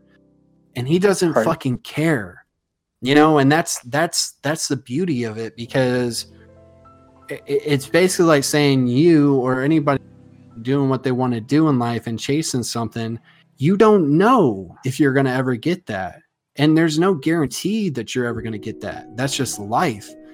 But doing it anyway, that's another way of looking at faith. You know what I'm saying? Like, you're believing in something that you really can't see at the moment, but you believe is going to happen if you do A, B, and C. And I feel like you're right, man. When these kids or anybody hits you, like, you know, hey, be yourself. Like, do you. Like, yeah, it's okay. We're all inspired from everybody. Like, there's a lot of things that you've done that have inspired me. There's a lot of things that other artists and other people just in life have inspired me. We're we're a combination of a lot of things. We're, you know, oh. but you know, I think that's really fucking really, really dope. So, fuck. it, it just like a thousand people can tell you can tell you don't do it. No, no, no, no. But as long as you're saying yes and you want to do it, yeah, follow what you want to do. Right? Yeah, and that's and that's for anything in life: talent, sexuality, movies. It's whatever, whatever you want to do or whatever you want to be. Be yourself. Mm-hmm. Don't be nobody else. Mm-hmm. And and that's how I look at it. And it's hard, man, because there's really like. Not a lot of examples nearby a lot of the times. Like, teach yourself. There's going to be a lot of like mistakes and failures along that journey, but if you're that determined and you want it that bad, who's who's who's going to deny you that? I mean, I think only you can deny yourself that. And uh exactly, man, we got a little got a little preachy there, but fuck it, man. People need to hear this, man. But um, um, let me ask you this, and then I'm gonna get back on anime and probably wrap up stuff here shortly, so we don't go too too long. We, we're gonna be like Joe Rogan and do like a three hour episode. But uh, uh, what do you feel about X X and like music and stuff still coming out? Like, would that be weird if you had died tomorrow and people started just putting out all your beats and music or whatever art you were working on? Like, is that something like? I find that a little odd, but not completely, you know? So like, where where do you stand on that? Cause I'm seeing so many music videos from him now. He's on, he's on the freaking Spider-Man soundtrack, dude. Yeah, that's crazy. Like, is that stuff that's already planned? Is that just like showing you like, wow, see how far ahead of time things are actually out there and in the making and, and in the, like in the works and you're just now seeing it, but it was already, or is that just like, hey, pull it out the vault. It may be unfinished, but fuck it, we'll do something with it. Like, how do you feel about that? Like, is, is that weird to you? Is that something that you personally wouldn't mind if like something happened, you know, God forbid, like we're not going to try to talk like that, but you know, like, would you want those people that care about you to go, well, we're going to put out, here's all these beats from Melzi that never got out, but here's all that stuff. I mean, I think it's cool. Uh, like, It's like a lot of respect and in memory, but it's also like, I don't know, for him, they're making money, which is good for the family and everything. But how do you feel about that? Is it weird or is it not? Um, I don't know. Like, what's your take on that? I, don't, I, think, I think it depends on the person yeah. who's doing it. Because if it's just a label, they obviously want money. yeah. They don't care about you. Yeah, that's true. Because Pac music is still getting released to this day. It's like, his mama not, she don't, she like, oh, I don't want no more of his music getting released. But the label like, no, we're going to release this. We'll get the money. Yeah, we, got- we need we need the money. Mm-hmm. But if it's like the family doing it, it's more, it's more, they want to please the fans. Like, they want to make the fans happy because the fans grieve. So, mm-hmm. well, we're going through the same thing. So, here, here's some music to help you go by your day just a little bit more. Because people going to live through their music or their mm-hmm. art. So, it's like, here you go. Like, say if somebody died on the movie. They're not gonna stop making the movie. Yeah, true. Yeah, they're gonna have to still make that movie. Yeah, yeah, definitely. Think about The Crow. Think mm. about The Crow. Brandon Lee died, and he, he died. They couldn't. They had half the movie done. They still got it finished. Like, ooh, that's a tough situation for everybody. Cause you don't want to be disrespectful to the, to the yeah. family, but you gotta get the art finished. Yeah. What did they work this hard for? And we're not gonna release anything. Now, now, like for you, for instance, like, is there a lot of beats that you have that are just not finished? Maybe like you got like a little, you know, is there a lot of unfinished product projects that you have, or, or are you more of like, I'm gonna focus on one thing at a time, and I'm I'm moving on after I finish whatever I'm working on? Or is there like, I had an idea one night, I got to like this point, but then eh, fuck it, I moved on, forgot about it. Yeah, I got a couple. Like when I'm making a project, though, I'm I'm focused on that project. Yeah, I'm, uh, cause I can't do like three projects. I don't know how people do that. I don't know, but I gotta be focused on that one project. I can probably be focused on two at the most. But the thing with that is, when I'm doing projects, I don't want every beat on my project to sound the same. So I gotta do it day by day. Like I can't just make a beat after making a beat. I don't know about to release a project. Mm-hmm. But it is some beats I have on myself that I didn't finish. Where if somebody, if I died or something, they can finish that beat for me. If they know how I make my beats, they can finish it for me mm-hmm. and, and release it. If they, if they really did want to do that, they can do that. But shit, if it's just the family doing it, I, don't, I ain't got no problem with yeah. it. But if it's the label who don't care about you, they just want money, then I have a problem. Yeah, that's a whole nother story. Now, like with the unfinished yeah. stuff that you do have, is it stuff that you plan to go back to, or is it just like it's just there? Maybe you'll like take from it and apply it to something new. Um, like, do you keep track of those things, or do you just have like a folder or somewhere where you just go, yeah, that's going to go there, and I'll get back to that whenever I feel like it. I'm onto this right now. Is it kind of a moment to moment kind of thing? It's moment for moment. It's like if, if I don't like the beat, I'm not going to finish it. I'm going to save it, but I'm not going to finish yeah. it. Yeah. But if I make a new beat and I and I go back to the old beat, I'm like, oh, I can put this sound in that beat and switch it up. It's like wherever I have undone, it's always gonna help me out in the long run. Yeah, because it may be a beat that I made back in the day that's way different than the beat I made right now. So it's like, okay, well, I'm gonna make a different beat. I'm just gonna use the sounds I use in this beat and put it in that beat. Mm. That's a good point, dude. Damn, man, this has been cool. I was really looking forward to talking like music with you, man. Like, cause I mean, obviously, you're an artist, you're a musician, and uh, it's just to kind of pick your brain and get your your take on it and get your insight on it from being like someone who's actively involved in that process and everything. Um, before we move back into anime, real quick, man, uh, as far as two thousand eighteen goes for you, man, like uh, where did what stands out to you as far as music and like your music and stuff? Like, um, you know, just like. What were some of the highlights for you this year for music you listened to or that came out, some of the music that you put out, you know, like if you had to summarize this year, like how would, what stands out to you?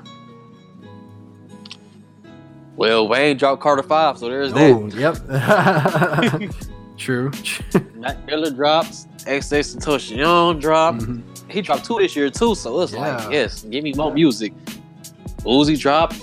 There's a lot of music that came out. It was I was so overconvoluted. Yeah, I couldn't listen to everything. Just like I was in movies. There was so many good movies that came out this year. I couldn't watch them all. That's true. But um, with my music,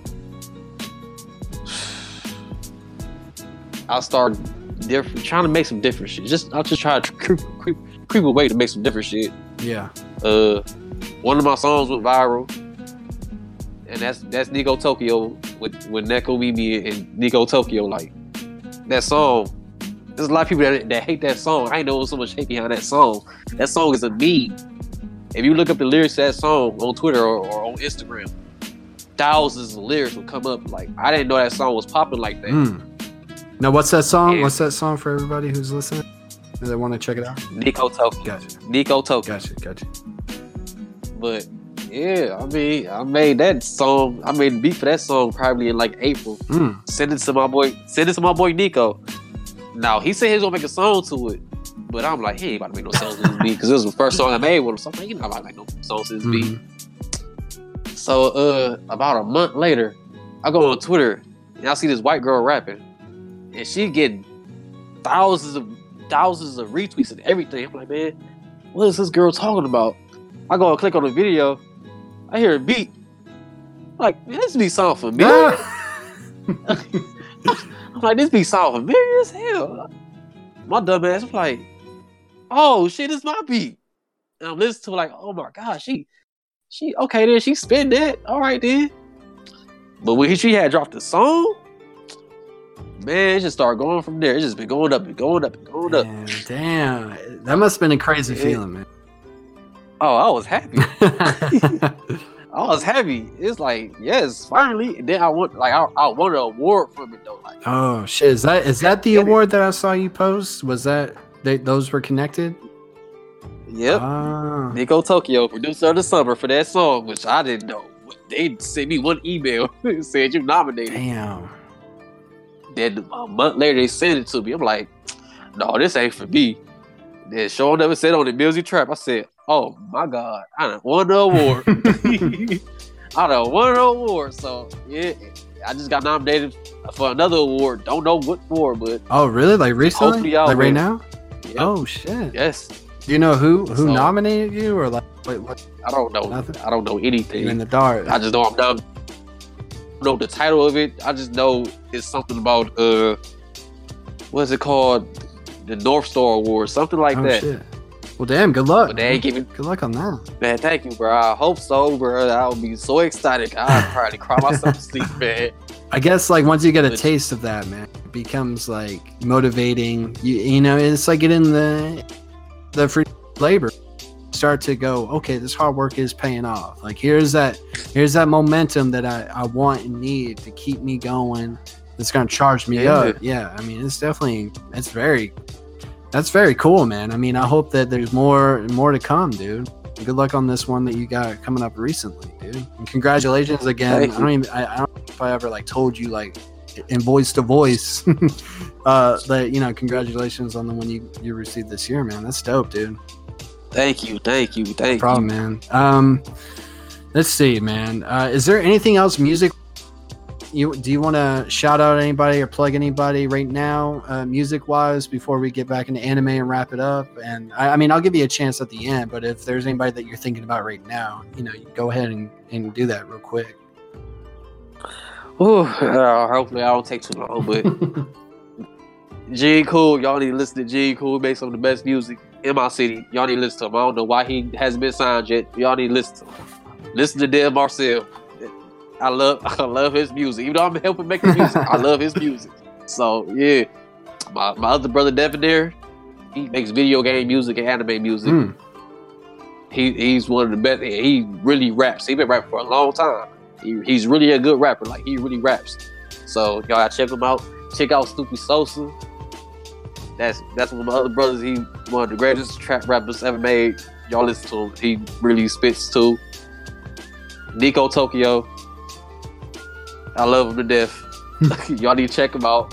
Check out Neko Vivi, coldest female rapper I ever met in my life. Mm. Uh, who else, man? I think that's about it, though. Cool, cool. Yeah, I think that's well, about it. Well, if you think of anybody else, man, let me know. And, and definitely, like, um, send me some links to some of these people, and I'll, I'll put it in the, the episode description so that people, you know, can go easily check them out and discover these, you know, these artists and stuff. So, um... Oh, man, thank yeah, you. no, no, no, definitely. Um, one last, let me ask you this one last question, music-wise. Um, okay. But um, what are your thoughts on like mumble rap, and what are your thoughts on like the different kinds of rap now, like melodic rap? Like, what do you classify as mumble rap, and what do you classify as like melodic? I guess because I know that that's kind of like an argument now, and there's so much like. I almost feel like unnecessary hate for people to say, "Oh, well, that's just mumble rap," and "Oh, you're not a lyricist." So, like, wh- how do you, how do you decipher those, and, and what's your opinion on that? Without, you know, like, I just, you don't, I just want to know, like, because it's, uh-huh. you know, wh- how you feel about it. Well, if you say the rapper ain't a lyricist, you can go find you a lyricist. He's so short as on lyricists, and you listen to Lil Yachty, you like, "Oh, no, I can't listen to this shit." Well, go listen to some J. Cole. Or go listen to some Nas. There's a lot of there's a lot of good rappers out here. Mm-hmm. Y'all have to just y'all have to just listen to Lil Yachty because he's popular. If y'all don't like it, go find somebody else. But I feel like mumble rap is just like it's an unnecessary word because any rapper is rap, any music is music, mm-hmm. unless it's just trash. Unless it's just trash, and they just talking on the beat and not saying a, a, a damn thing. And, I think I classify that as mumble rap. Trash rap is mumble rap. If, if somebody come and be told some that's mumble yeah. rap. But if somebody come in there and tell them a story or something that you can relate to, even though it sounds like they mumbling, mm-hmm. then that's music. Yeah. It's music to somebody. It was obviously music to them because they made it. So I feel you. I don't know. I respect that. Is it? A, yeah, it's, it's more in the eyes of the beholder, man. It's all it's all up to you. Yeah, and what you classify. And I feel like it, it, for people, it, it just depends on your mood. Sometimes you just want to listen to something that's slow, maybe a little bit more like emotional, maybe even something that's telling a story. Sometimes you want to just get hyped. Maybe you know, like it depends on your mood. To to say that, yeah. that you need to listen to this music and it always has to be this way and everything else is a lower grade or a higher grade, like that's not fair. It's it's just not. It's like people who go, well, I don't like heavy metal, but I like, you know, just regular rock, or I don't like screamo because I can't understand. It's like, yeah, but they're all the same thing. It, and it just, like you said, personal preference. Like beauty is in the eye of the beholder. And that's that's so true when it comes to music. I don't know why we have this culture Uh, everybody's gotta have to like the same thing, or you gotta always like what I like. And if you don't like what I like, fuck you. You know, I don't, I don't like that. I, I feel like you you because look, man, this is going to segue into like anime, but I see you out there on Twitter, man. You're you're defending anime every day of your life, man. Nobody gives you credit. Nobody nobody's out there like tag teaming, going, all right, bro, take a break. I'm going in. All right, where do you leave off? I see you out there, and I think that's you know, there you go. Like people who trash on people who like anime, or people who don't understand why people like anime. I don't see where their justification is for that. You know, why why does it have to be like that? Why does it have to have a negative uh, context to it? Where it's just like, oh, I can't like something because you don't like it. Well, that's not a good enough argument. Like, like, right. where, where, where do you, where's your stance on that now? Because anime is becoming more mainstream. Do you think a lot of these people that you you hear that argument come from, you think they're gonna like, you know, jump on the bandwagon, or do you think they're just gonna stick their nose up in the air and just be like, yeah, I still don't get it, it's just cartoons to me? Like I, I've, I've heard people go, well, anime is just cartoons, like I don't care what you want to call it, it's cartoons, and that's childish. It's like, mm, you don't get it, you just don't get it, and that's okay, but I want you to at least admit that you just don't get it, and I'm not, I'm not gonna waste my time or energy trying to convince you unless you're open to the opportunity, you know, like, hey, hey, if you can convince me, here's your chance. But like, because I see you out there, like you're you're going through a little bit of a, you know, a, a grind and a struggle with some some people. I don't know, I don't know the stories or the context, but man. But just from what I'm seeing, it's just like, damn, Melzi's up there fighting the good fight, man. Good for you, man. You know, so so like, where where where is that at, man? Where do you think a lot of that comes from? Just um, the hate towards anime, or, or because I mean we can move away from music, but just let's focus on anime. Where do you think that that misunderstanding comes from? Well, people don't understand something, they hate it. Yeah, damn, that's as well, something it's, it's as simple as that, really. no, no, go, go ahead, go ahead. If, listen, if they don't like something, it's probably because they don't understand it. I'm sorry. If you don't like a certain movie and you've never seen it, it's because you don't understand mm. it. That's how I look at everything. The bad something you ain't never seen in your life before, not even give it a chance, and you saying you don't like it, oh yeah, you you stupid. Mm-hmm. You're not allergic to anime, bro. You can, I'm pretty sure you can find something that you like. You can find at least one show that you can like. Cause everybody and their mama know who Goku is. It's not no, everybody know who Pikachu is. Yeah. So I'm pretty sure you can find something that you like out of all that shit. But when you sit there and you bash somebody for what for what, what they like, what? Because you don't like it? Nah, bro, I'm cool. I don't like Love and Hip Hop, but I ain't about to bash everybody that watches. Yeah, I'm not not gonna go on this campaign and just trying to make everybody feel bad for hate or liking. Yeah, I don't know. And it's like they really try to make you feel bad for liking. Now, what is what is what is is it an insecure part, or you think that's just like certain people to a certain degree where it's just like maybe they're jealous that you like something so much that they want to like pop that bubble as, and do as much as they can to like talk down on something? Or I've always taken it as like that person's just jealous. They're just envious. Like, you know, they wish that they were as into it, or they wish they understood, and they just don't get it. They feel left out. You know what? That make a lot of sense. Because if you like something very much, something somebody's gonna hate you for liking it. Like, what? How you gonna like how you gonna dislike me for liking something? I don't understand that. But it's cause they don't have something that they like. They don't have no interest. They If somebody like basketball, they ain't not gonna live basketball every day, twenty four seven, unless they, unless they really like that. Mm. Then that's cool. Yeah, because that means I like something. But usually, people that, that don't like something that you like, they don't have nothing to like. They don't have no hobby. They don't have nothing. Yeah, and they're just mad because they wish they had something like that. And I also feel like there's like a certain mentality where if something does become popular, because I'm sure you're gonna see it. Like, and not that it hasn't really already, I just feel like it's going to become even more mainstream, and uh maybe that's for better or for worse, we'll see. But um you're going to see some people just like stick their nose up to it because it's just popular, and and and you know, and I've and we're all a little guilty of that to a certain point, you know, but I feel like that's just like a lazy, you know, uh, argument or approach to something. It's just like, oh, because everybody likes this artist that you used to listen to, now you don't listen to them anymore because. Oh you know, yeah, because I hate. I, I, I don't like it because they're they're popular now. I don't. I, what? That's that's like somebody said. Like what's what's something that people they used to watch? I'm trying to think of something, man. What, what's an anime that people didn't really used to watch? Hmm. Didn't used to. I can't think of something. Hmm. I'm trying to think of something, bro. What can I think of? I'm gonna say Cowboy Bebop, because okay. Then nobody well, not no nobody my age used to watch that. So it's like, oh no, no, I'm gonna use Neon Genesis. I'm gonna use Evangelion. Ain't nobody ever watched that show for real, for real. But I'm not about to be like, oh, I don't like this anymore because Netflix is picking it up and everybody's gonna watch it. So I hate it. I'm not gonna watch it. No, bro, it's gonna make me want to watch it even more because yeah, I'm, it's more people that's like me that's gonna like the show now. Mm-hmm. So I got more to talk about. My, I can talk about it with people. Exactly, dude. I mean, the only the only way that I get sort of on board with that that like thought process is like, say you liked an artist, right? And and, uh-huh. and I can understand like you feel like you uh, have this connection, uh, like the, it's like a secret that nobody else knows. Now everybody knows.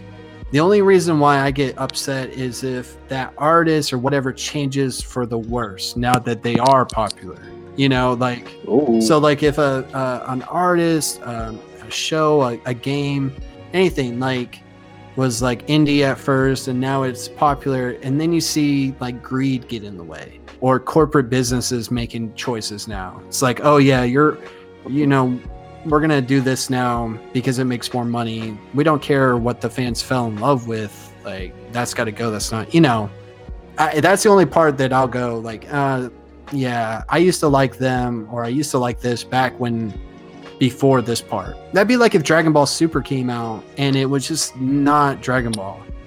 Um, it, it, I think I ever had love stories. Yeah, yeah. There was just something off about it where it's just like, you know, it's not because Dragon Ball is now back and it's popular again.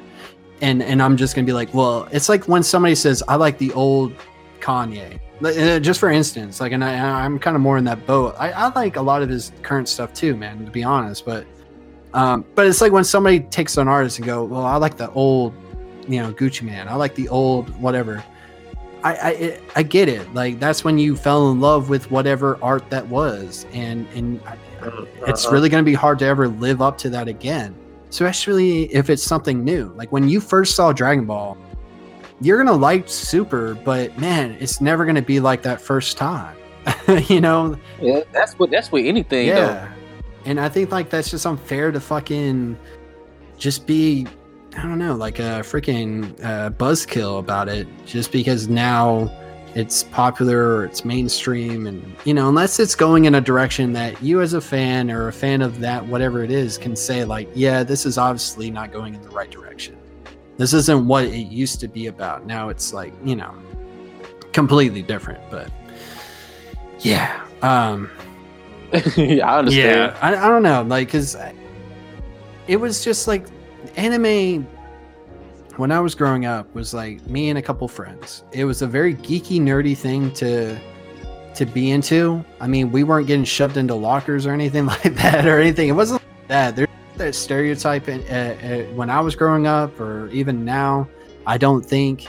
Um, but now I feel like it's just now it's like a trendy, cool thing to be into anime. Like you see it, like the aesthetics of anime being thrown out there and you go, dude, I know you never even watched an anime in your life. Why are you posting this? And it's like, oh, oh shit, my bad. Uh. Because uh, it's, it's cool. Everybody else is doing it. It's like, yeah, man. Mm-hmm. Mm-hmm. Caught you. But uh, yeah, I, I don't know, man. It, it, I hope that if anime does become bigger than it is already, because I feel like people have more access to it now.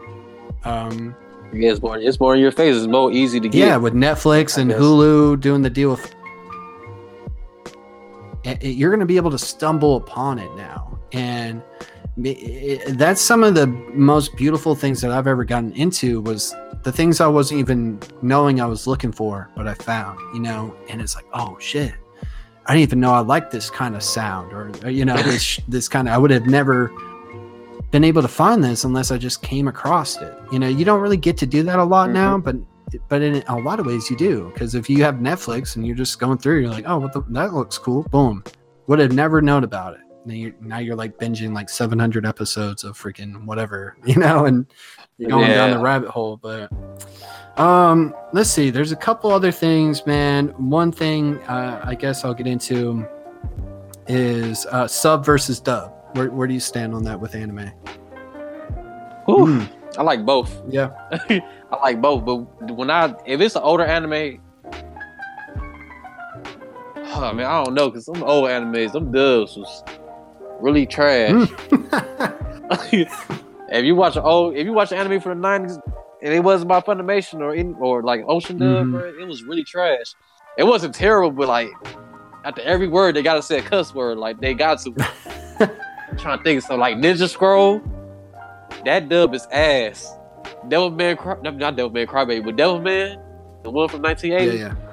Oh, that that dub is trash, bro. I had I had watched that I had watched that uh, O V A when I was younger. Man, I thought it was fake, bro. I'm like, man, what the yeah. hell? That is not talking like this for real. But thought it was a joke. It's so I, I, I don't. It's something about it though. You you you don't like it, but you gotta love it though, mm-hmm. like because it's so cheesy. It's like that eighties, nineties cheese. Like, okay, well it fits now, but I'll probably go for dub. It was old animes, but like yeah. if a new anime just came out and it's not no action anime or nothing, if it's like a romance comedy or something, I'll watch it in, in subs. But if it's like an action or shonen, I think I prefer dub. Yeah, because you can focus like, on like the art. You can focus on the action. That's that's my argument. It's like I don't mind subtitles for anything, but I'm so not used to it because it's not my main go-to that it's always a distraction. Like I always got to look down and look up, look down, look up. I like to just sit back and just enjoy and let my eyes like scan around Dude. and see other things, like maybe some details or things in the background that I wouldn't be able to pick up if I was too busy reading, you know. Plus I love a lot of these voice actors. I think voice acting would be a fucking dope ass career. And um oh, definitely. You know, so like shout out to the dude who voices All Might and Vegeta. You know, he was just like Chris yeah. Seven, the, the, the, the goat. I remember I was working at GameStop and they were he was on the fucking T V just talking about like when he was doing it, it just wasn't cool. But it's like, dude, that's what I'm saying, man.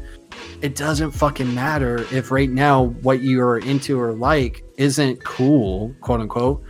You know, just like it anyways. And and I'm telling you, eventually things will come back around, more than likely, not always, but more than likely, because look at him now, dude. Like he's one of the founding fathers of like bringing, you know, Japanese animation to the West and, you know, using English voices so that us English speaking people can fucking indulge in it and, and and be able to enjoy it.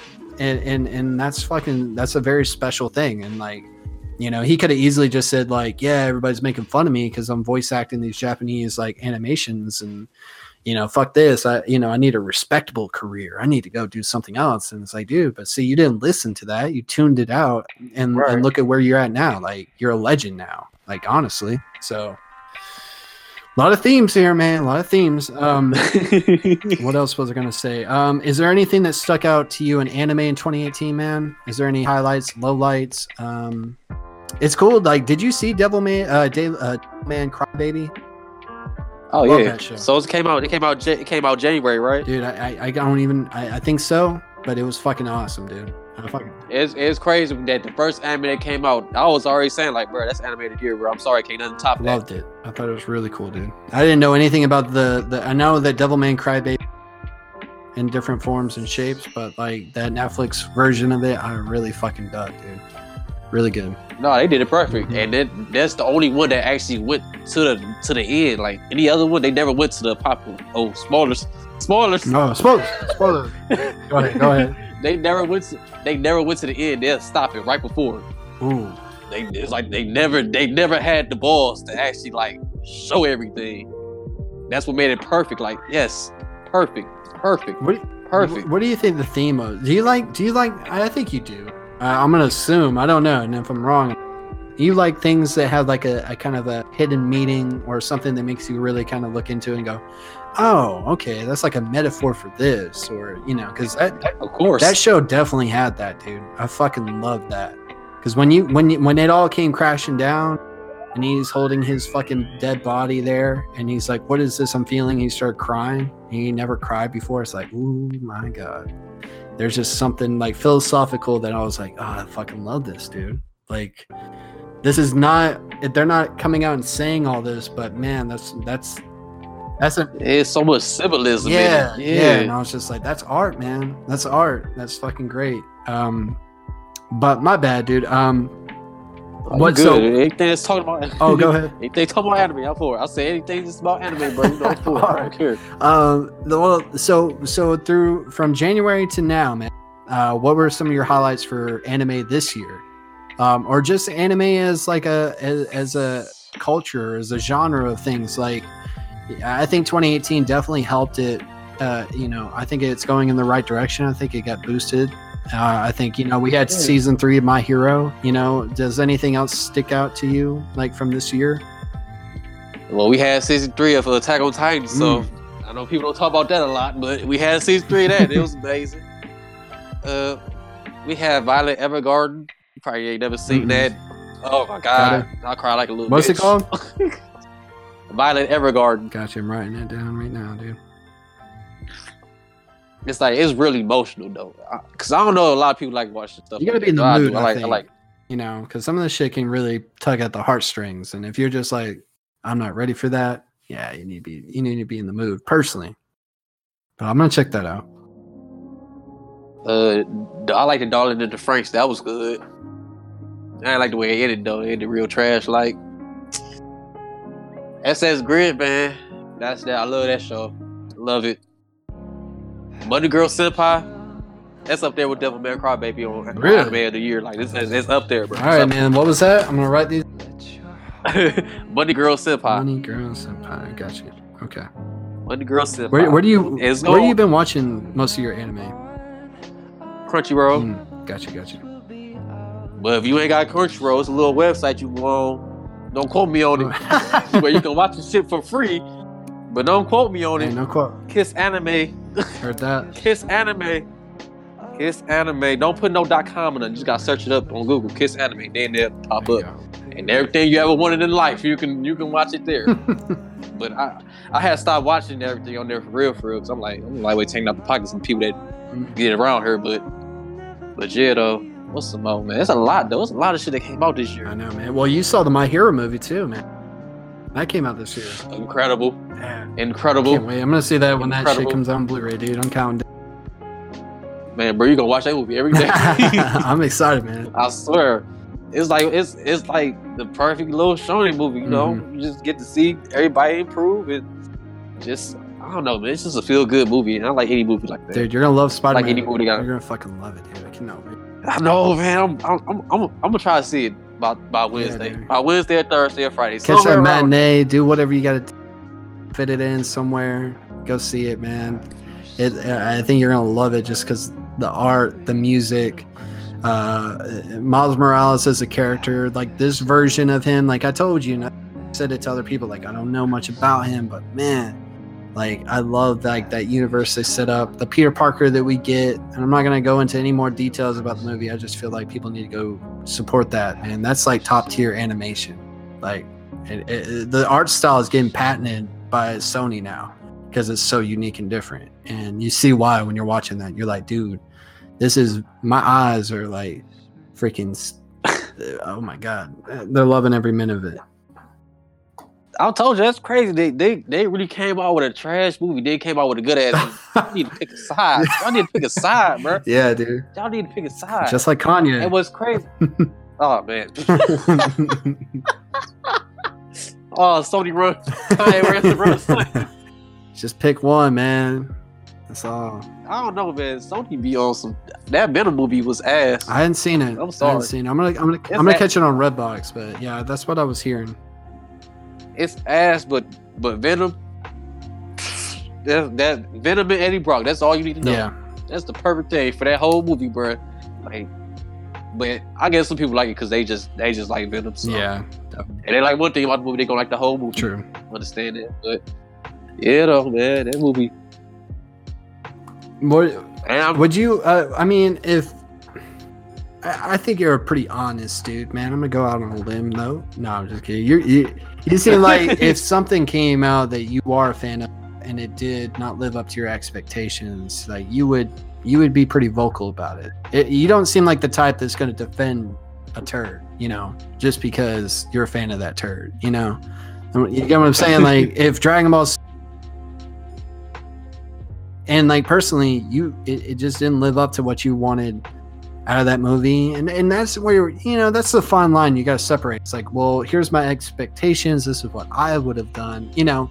But like if it really just like shit the bed, I, you know, I don't feel like you would just be on uh, you know, just out there talking like, oh, no, it's still good. You guys just don't understand it. I feel like you you have the, the common sense and the intelligence to be like, yeah, it wasn't that good. I mean, I love Dragon Ball, but, eh, you know. Evolution. Which, I, oh. I, I, I try, listen, I try to, uh, what I do when I like a movie, if I like the property of the movie, if I like the franchise, mm. what I do is I break down what I liked about the movie and what I hated about the movie. And if the hate always like, oh, well, I didn't like it, bro. I like things about it, but I didn't like yeah, it. Yeah, yeah, yeah. Because, let's see, what's the movie? Uh, Suicide Squad. Mm. Okay. Listen. I know you didn't like the movie. I know you didn't. I know I know you didn't yeah, like it. Yeah, movie. yeah. But I, I, I think I liked it because after seeing Batman versus Superman, I needed some shit. I mm. needed some new I needed a fresh I needed a fresh I needed a, a breath of fresh air after that bullshit. Yeah. So Suicide Squad is like, okay, well, it got Batman in it, so and I guess all the characters look cool. Yeah. Even though I understand even though I don't understand Joker in his face tattoos, whatever. It's cool with me. He got a grill now. Whatever. It, and I didn't hate that look. Did you? Did you like the look? At, did you like the look at him? I, I like okay. How, so if it was left up to me, I wouldn't have picked that look. But when I when I saw it, I wasn't like, oh fuck, this is like no. I wasn't against it. I didn't even hate it. I I, I almost like I feel like with certain things you have to like use your own imagination. To me, uh, Jared Leto's Joker is like Jason Todd, who got tortured and turned into Joker. Like, he's not the original Joker to me. Like, yeah, they, they would have went with that. That would have been perfect. Like, oh my God, thank you, man. Yeah, but but but no, they not. They're not gonna that. do that. And they they got this other Joker film coming out. It's really fucking yeah. I said it with with, with uh, Joaquin Phoenix. Yeah. Whatever. Yeah. I mean, look good. I don't. I don't, I don't like. I don't like the way he looked though. Yeah, I don't know if that's gonna be his final look, and I think that's what I'm going into it as. I hope not. I think that's just like the starting out of Joker. I think, I, I don't know. See, I know how these industries and companies work now. They leak shit because they want to get feedback and reaction. That reaction. Yeah, uh-huh. yeah. They go, oh, somebody leaked these photos of Joker. And, and it's like, oh, who did though? Who did? Hmm? Okay, okay. Because they know that it's going to be on Twitter. It's going to be trending.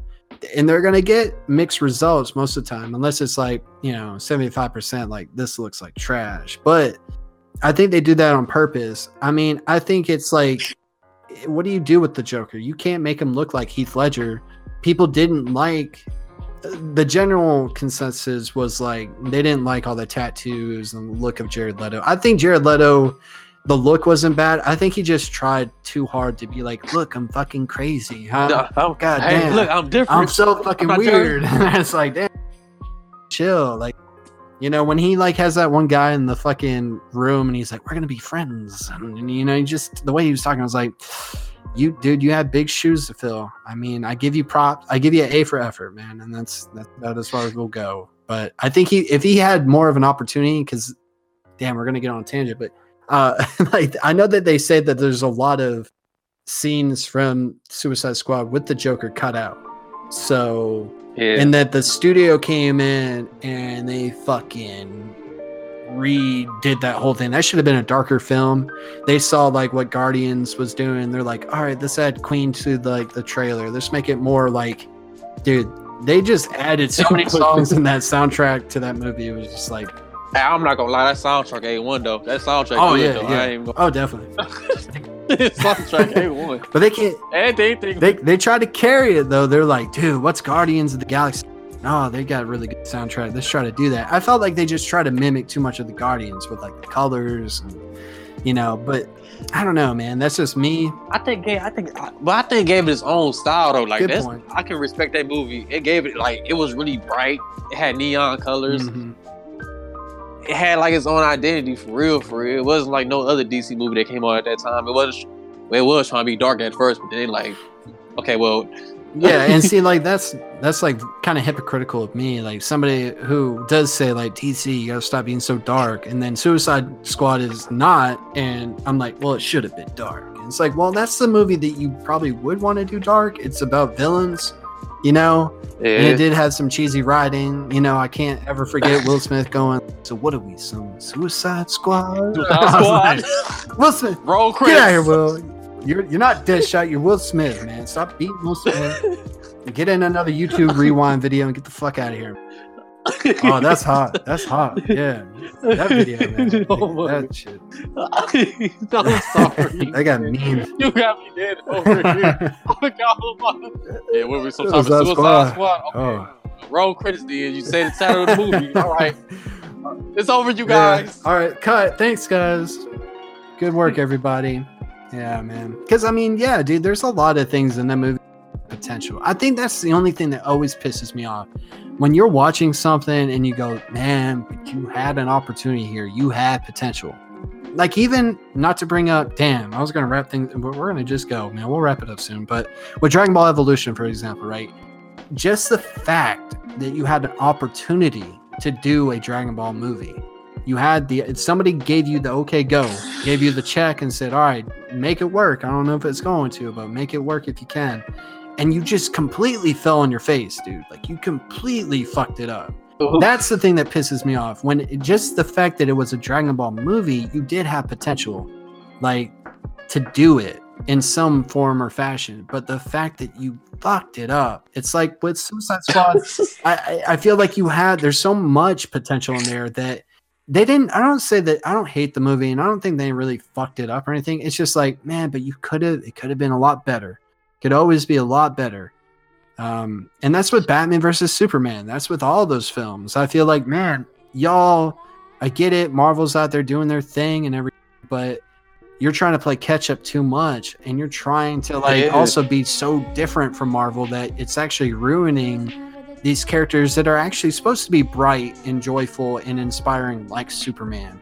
You know, yeah, I get Batman's supposed to be like, you know, Batman, but like in Justice League, he's joking around and, and he's just like, oh, I, I didn't say I didn't like you, uh, or like, you know, just stupid shit where it's like, oh, rich, shut the fuck up, Bruce Wayne.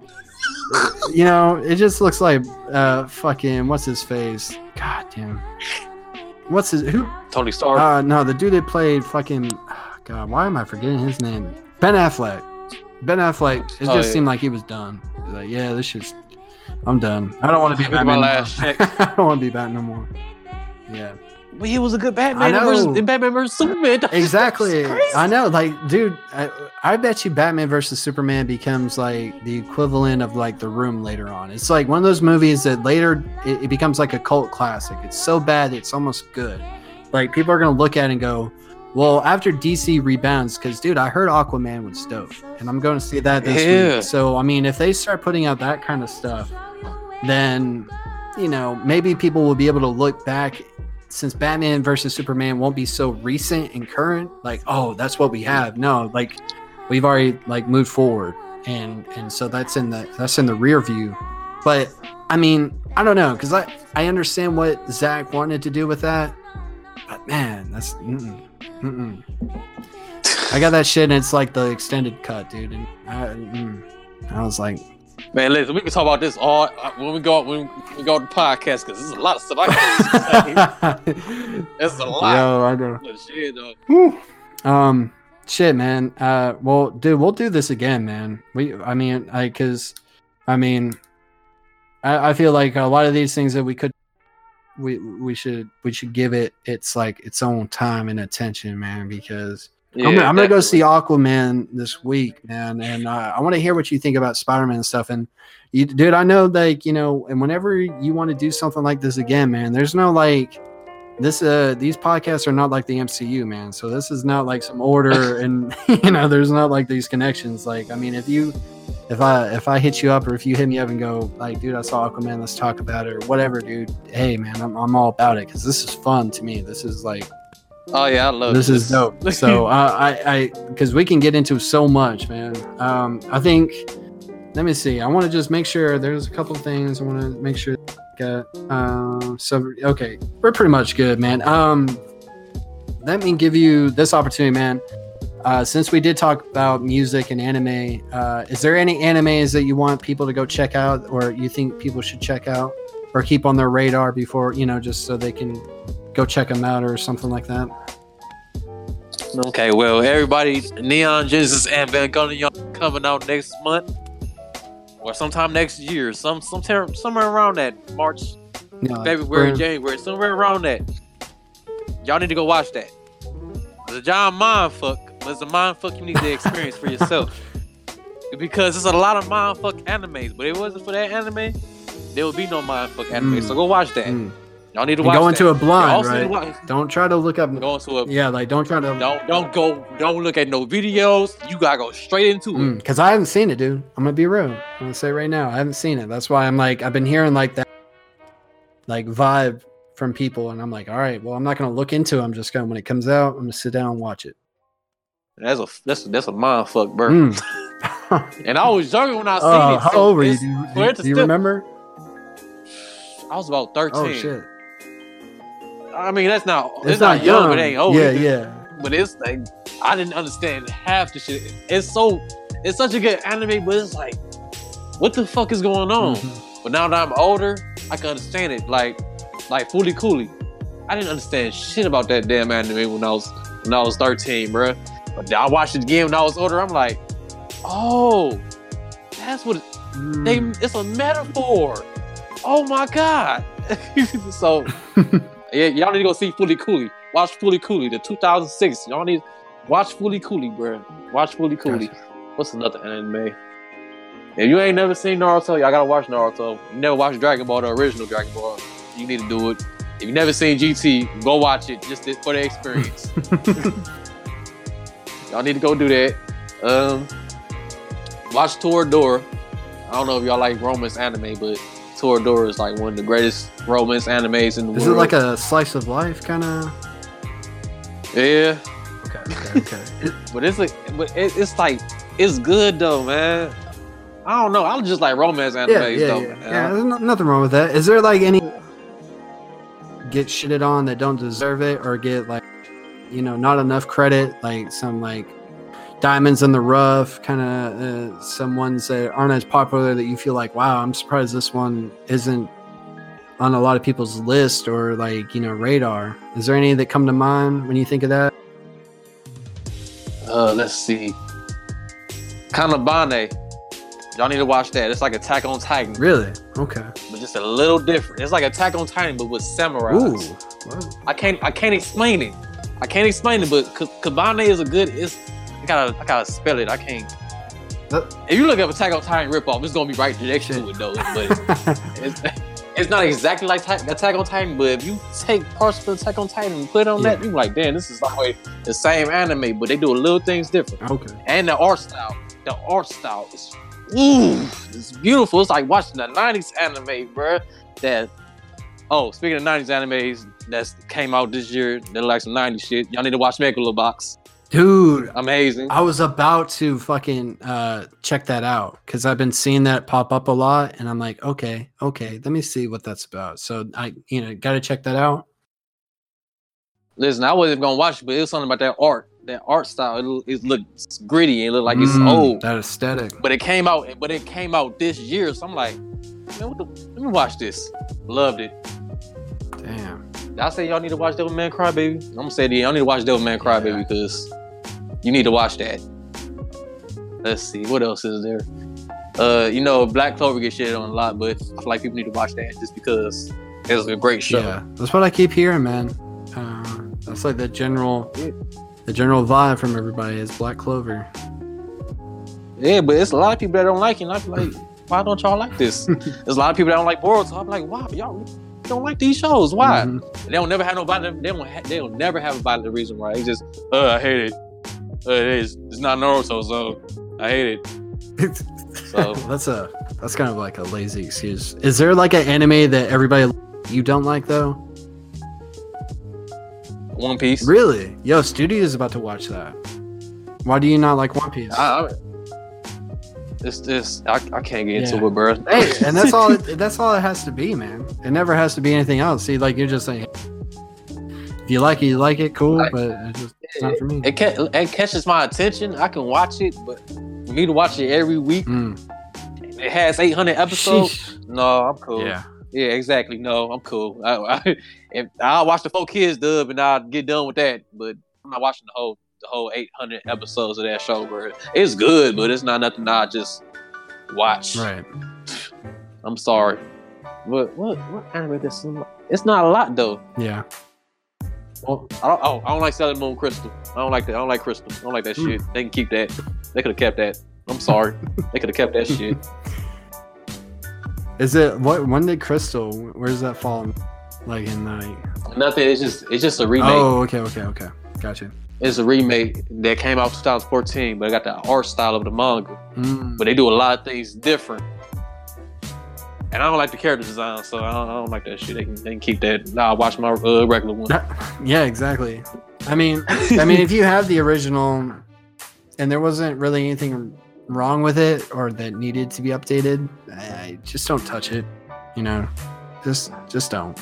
Some you need to, people need to remake shit that was bad and make it good. Don't take things that were good Thank and you. make it just, Thank you. I guess, different or good. Or even bad. I've seen that. It's like remakes are supposed to be, or reboots need to be things that were like bad and just where the timing was off, or just like, hey, maybe it just takes this kind of vision or art or whatever. I hate it when they just like Disney right now. It's just like, hey, Lion King was pretty good, huh? Remake it. Hey, Aladdin's good. Yeah, oh, just fucking remake it. You know, now take something that was like a flop and fucking make it fucking a masterpiece. Like, ugh. That's what they did to Scarface. Hey, see? Okay. So, I mean, but it, it, I think it's just like, it's all about safe money. Like, a lot of these, it, it takes a lot of money to make it good. And, you know, you don't want to just like go out on a limb with some of these. So they play it safe. I, I don't know. That, that's another, I could get into that. um, well, all right, man. Shit. Uh, well, is there. Is there anybody else you want to shout out before you go ahead and plug yourself, man? Go ahead and, and you can tell people like where they can listen to your music and, uh, you know, how to reach you and all that stuff. And, you know, I'll give you that opportunity right now and then we'll, we'll wrap it up, dude. All right, man. Shout out to my three favorite producers out here. El Peixo. That's my little brother. He's from Brazil. And I, I love his beats. I listen to him every night. Shout out to my brother, uh, big homie Flex. Big homie Sensei, with my little brother, and shout out to my boy A C Beats. Y'all need to get him, on, get him, get at him on YouTube. His beats crazy. Mm. But uh, if you're looking for my beats, just go on YouTube, look up Melzi Trap. That's all you gotta do. Look at me on Instagram. Just put Melzi in the little search bar. I'll come up somewhere. And on Twitter, twitter dot com slash at K Melzi. So, damn. Oh, and SoundCloud, Melzi Trap. Damn. Well, dude, hey man, I appreciate it, man. Uh, oh, man, no when problem, I when man. I hit you up, it's always like, what are you doing tonight, though? Like, no, hey, what are you doing next week at this time on this date? It's it always feels a little last minute, man. But I do really do appreciate everything you do, man. Honestly, and your your support for the podcast and just everything has been uh, so very humbling and just very. Uh, inspiring and stuff, and to connect with people that, you know, we live on other sides of the uh, of the country, uh, and you know, do we're doing different things, but still trying to like, you know, chase our own stuff, be creative, and, and stuff yeah. like that. And I think this is cool, like to be able to make that kind of connection. And it's like always uh, when I think of like me and you, like the connection we have right now, I've always like. Pointed back to like, well, that's like a good reinforcement for like, I'm glad I went out on a limb to do what I'm doing, because man, if oh, you're definitely. if you're afraid to try something, uh, to expose yourself and and go out there and and create something, I'm telling you, I'm telling you, you will you won't regret it. It's gonna open up so many more doors and possibilities than you can ever imagine. You're gonna meet people you never thought you. Needed in your life or ever wanted in your life, but you're gonna find those people yeah, and, yeah. and life has a fun, like a weird way of connecting things. So um I want to say, you know, thank you again for like giving me your time tonight to to be on, dude. And I, I I would love to just do these whenever the fuck you feel like it, whenever the fuck we feel like it, because I feel like there's so many things that we can talk about and cover, and uh it's just always a good time to talk to you, dude. Man, definitely, man. Well, um, so I'm gonna just, uh, I guess I'm gonna wrap it up here. Yeah, man, we'll talk again some other time, dude. Um, hope everybody enjoyed this episode.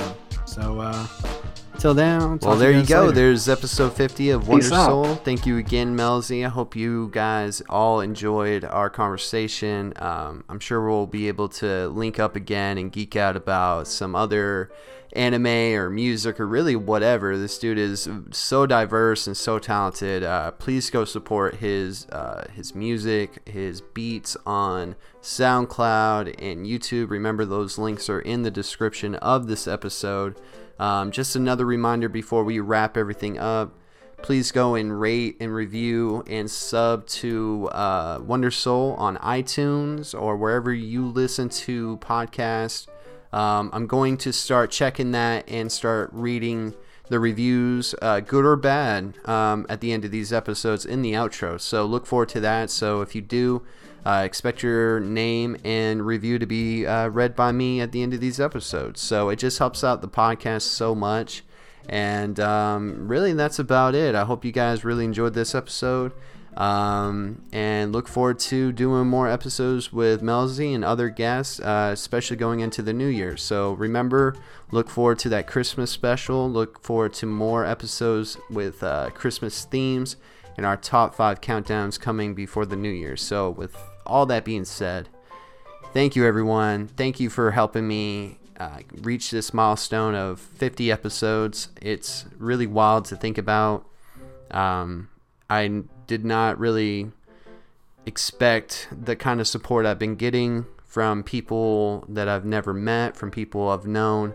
Um, it's just a very wonderful and encouraging thing. And uh, I really, really encourage anybody to attempt and try to do whatever they think they want to do in life. Um, you will be so pleased and surprised with the uh, response that the world, the universe, everything gives you. It opens so many more doors and possibilities. Um, the connections I've made with like people like Melzi and so many other individuals along this whole journey and process, and the, the people I I'm going to probably meet in the future. I'm just so excited and so thankful and humbled by this whole experience. And, um, you know, without you listening, without you supporting in whatever way that you can, uh, none of this is really possible. And uh, I just want to let you guys know that I'm going to keep working hard going into the new year. And uh, I just want to say thank you. Thank you to everyone. Um, it really, truly uh, means so much to me. I really needed this in this time in my life, and um, it's been quite the experience so far, and I, I just I'm so grateful, and I look forward to everything in the near future. So please please do yourself a favor, whatever it is. Um, don't put it off. We're right at the new year. Whenever, tomorrow, today, just try, give it a shot, and uh, you'll be you'll You'll be surprised, and you will not regret it. I promise you that. Um, I have not regretted any of this, and I am so ready to do fifty more episodes of Wondersoul. So thank you guys again, um, and that's going to be it. So I'll talk to you guys another time.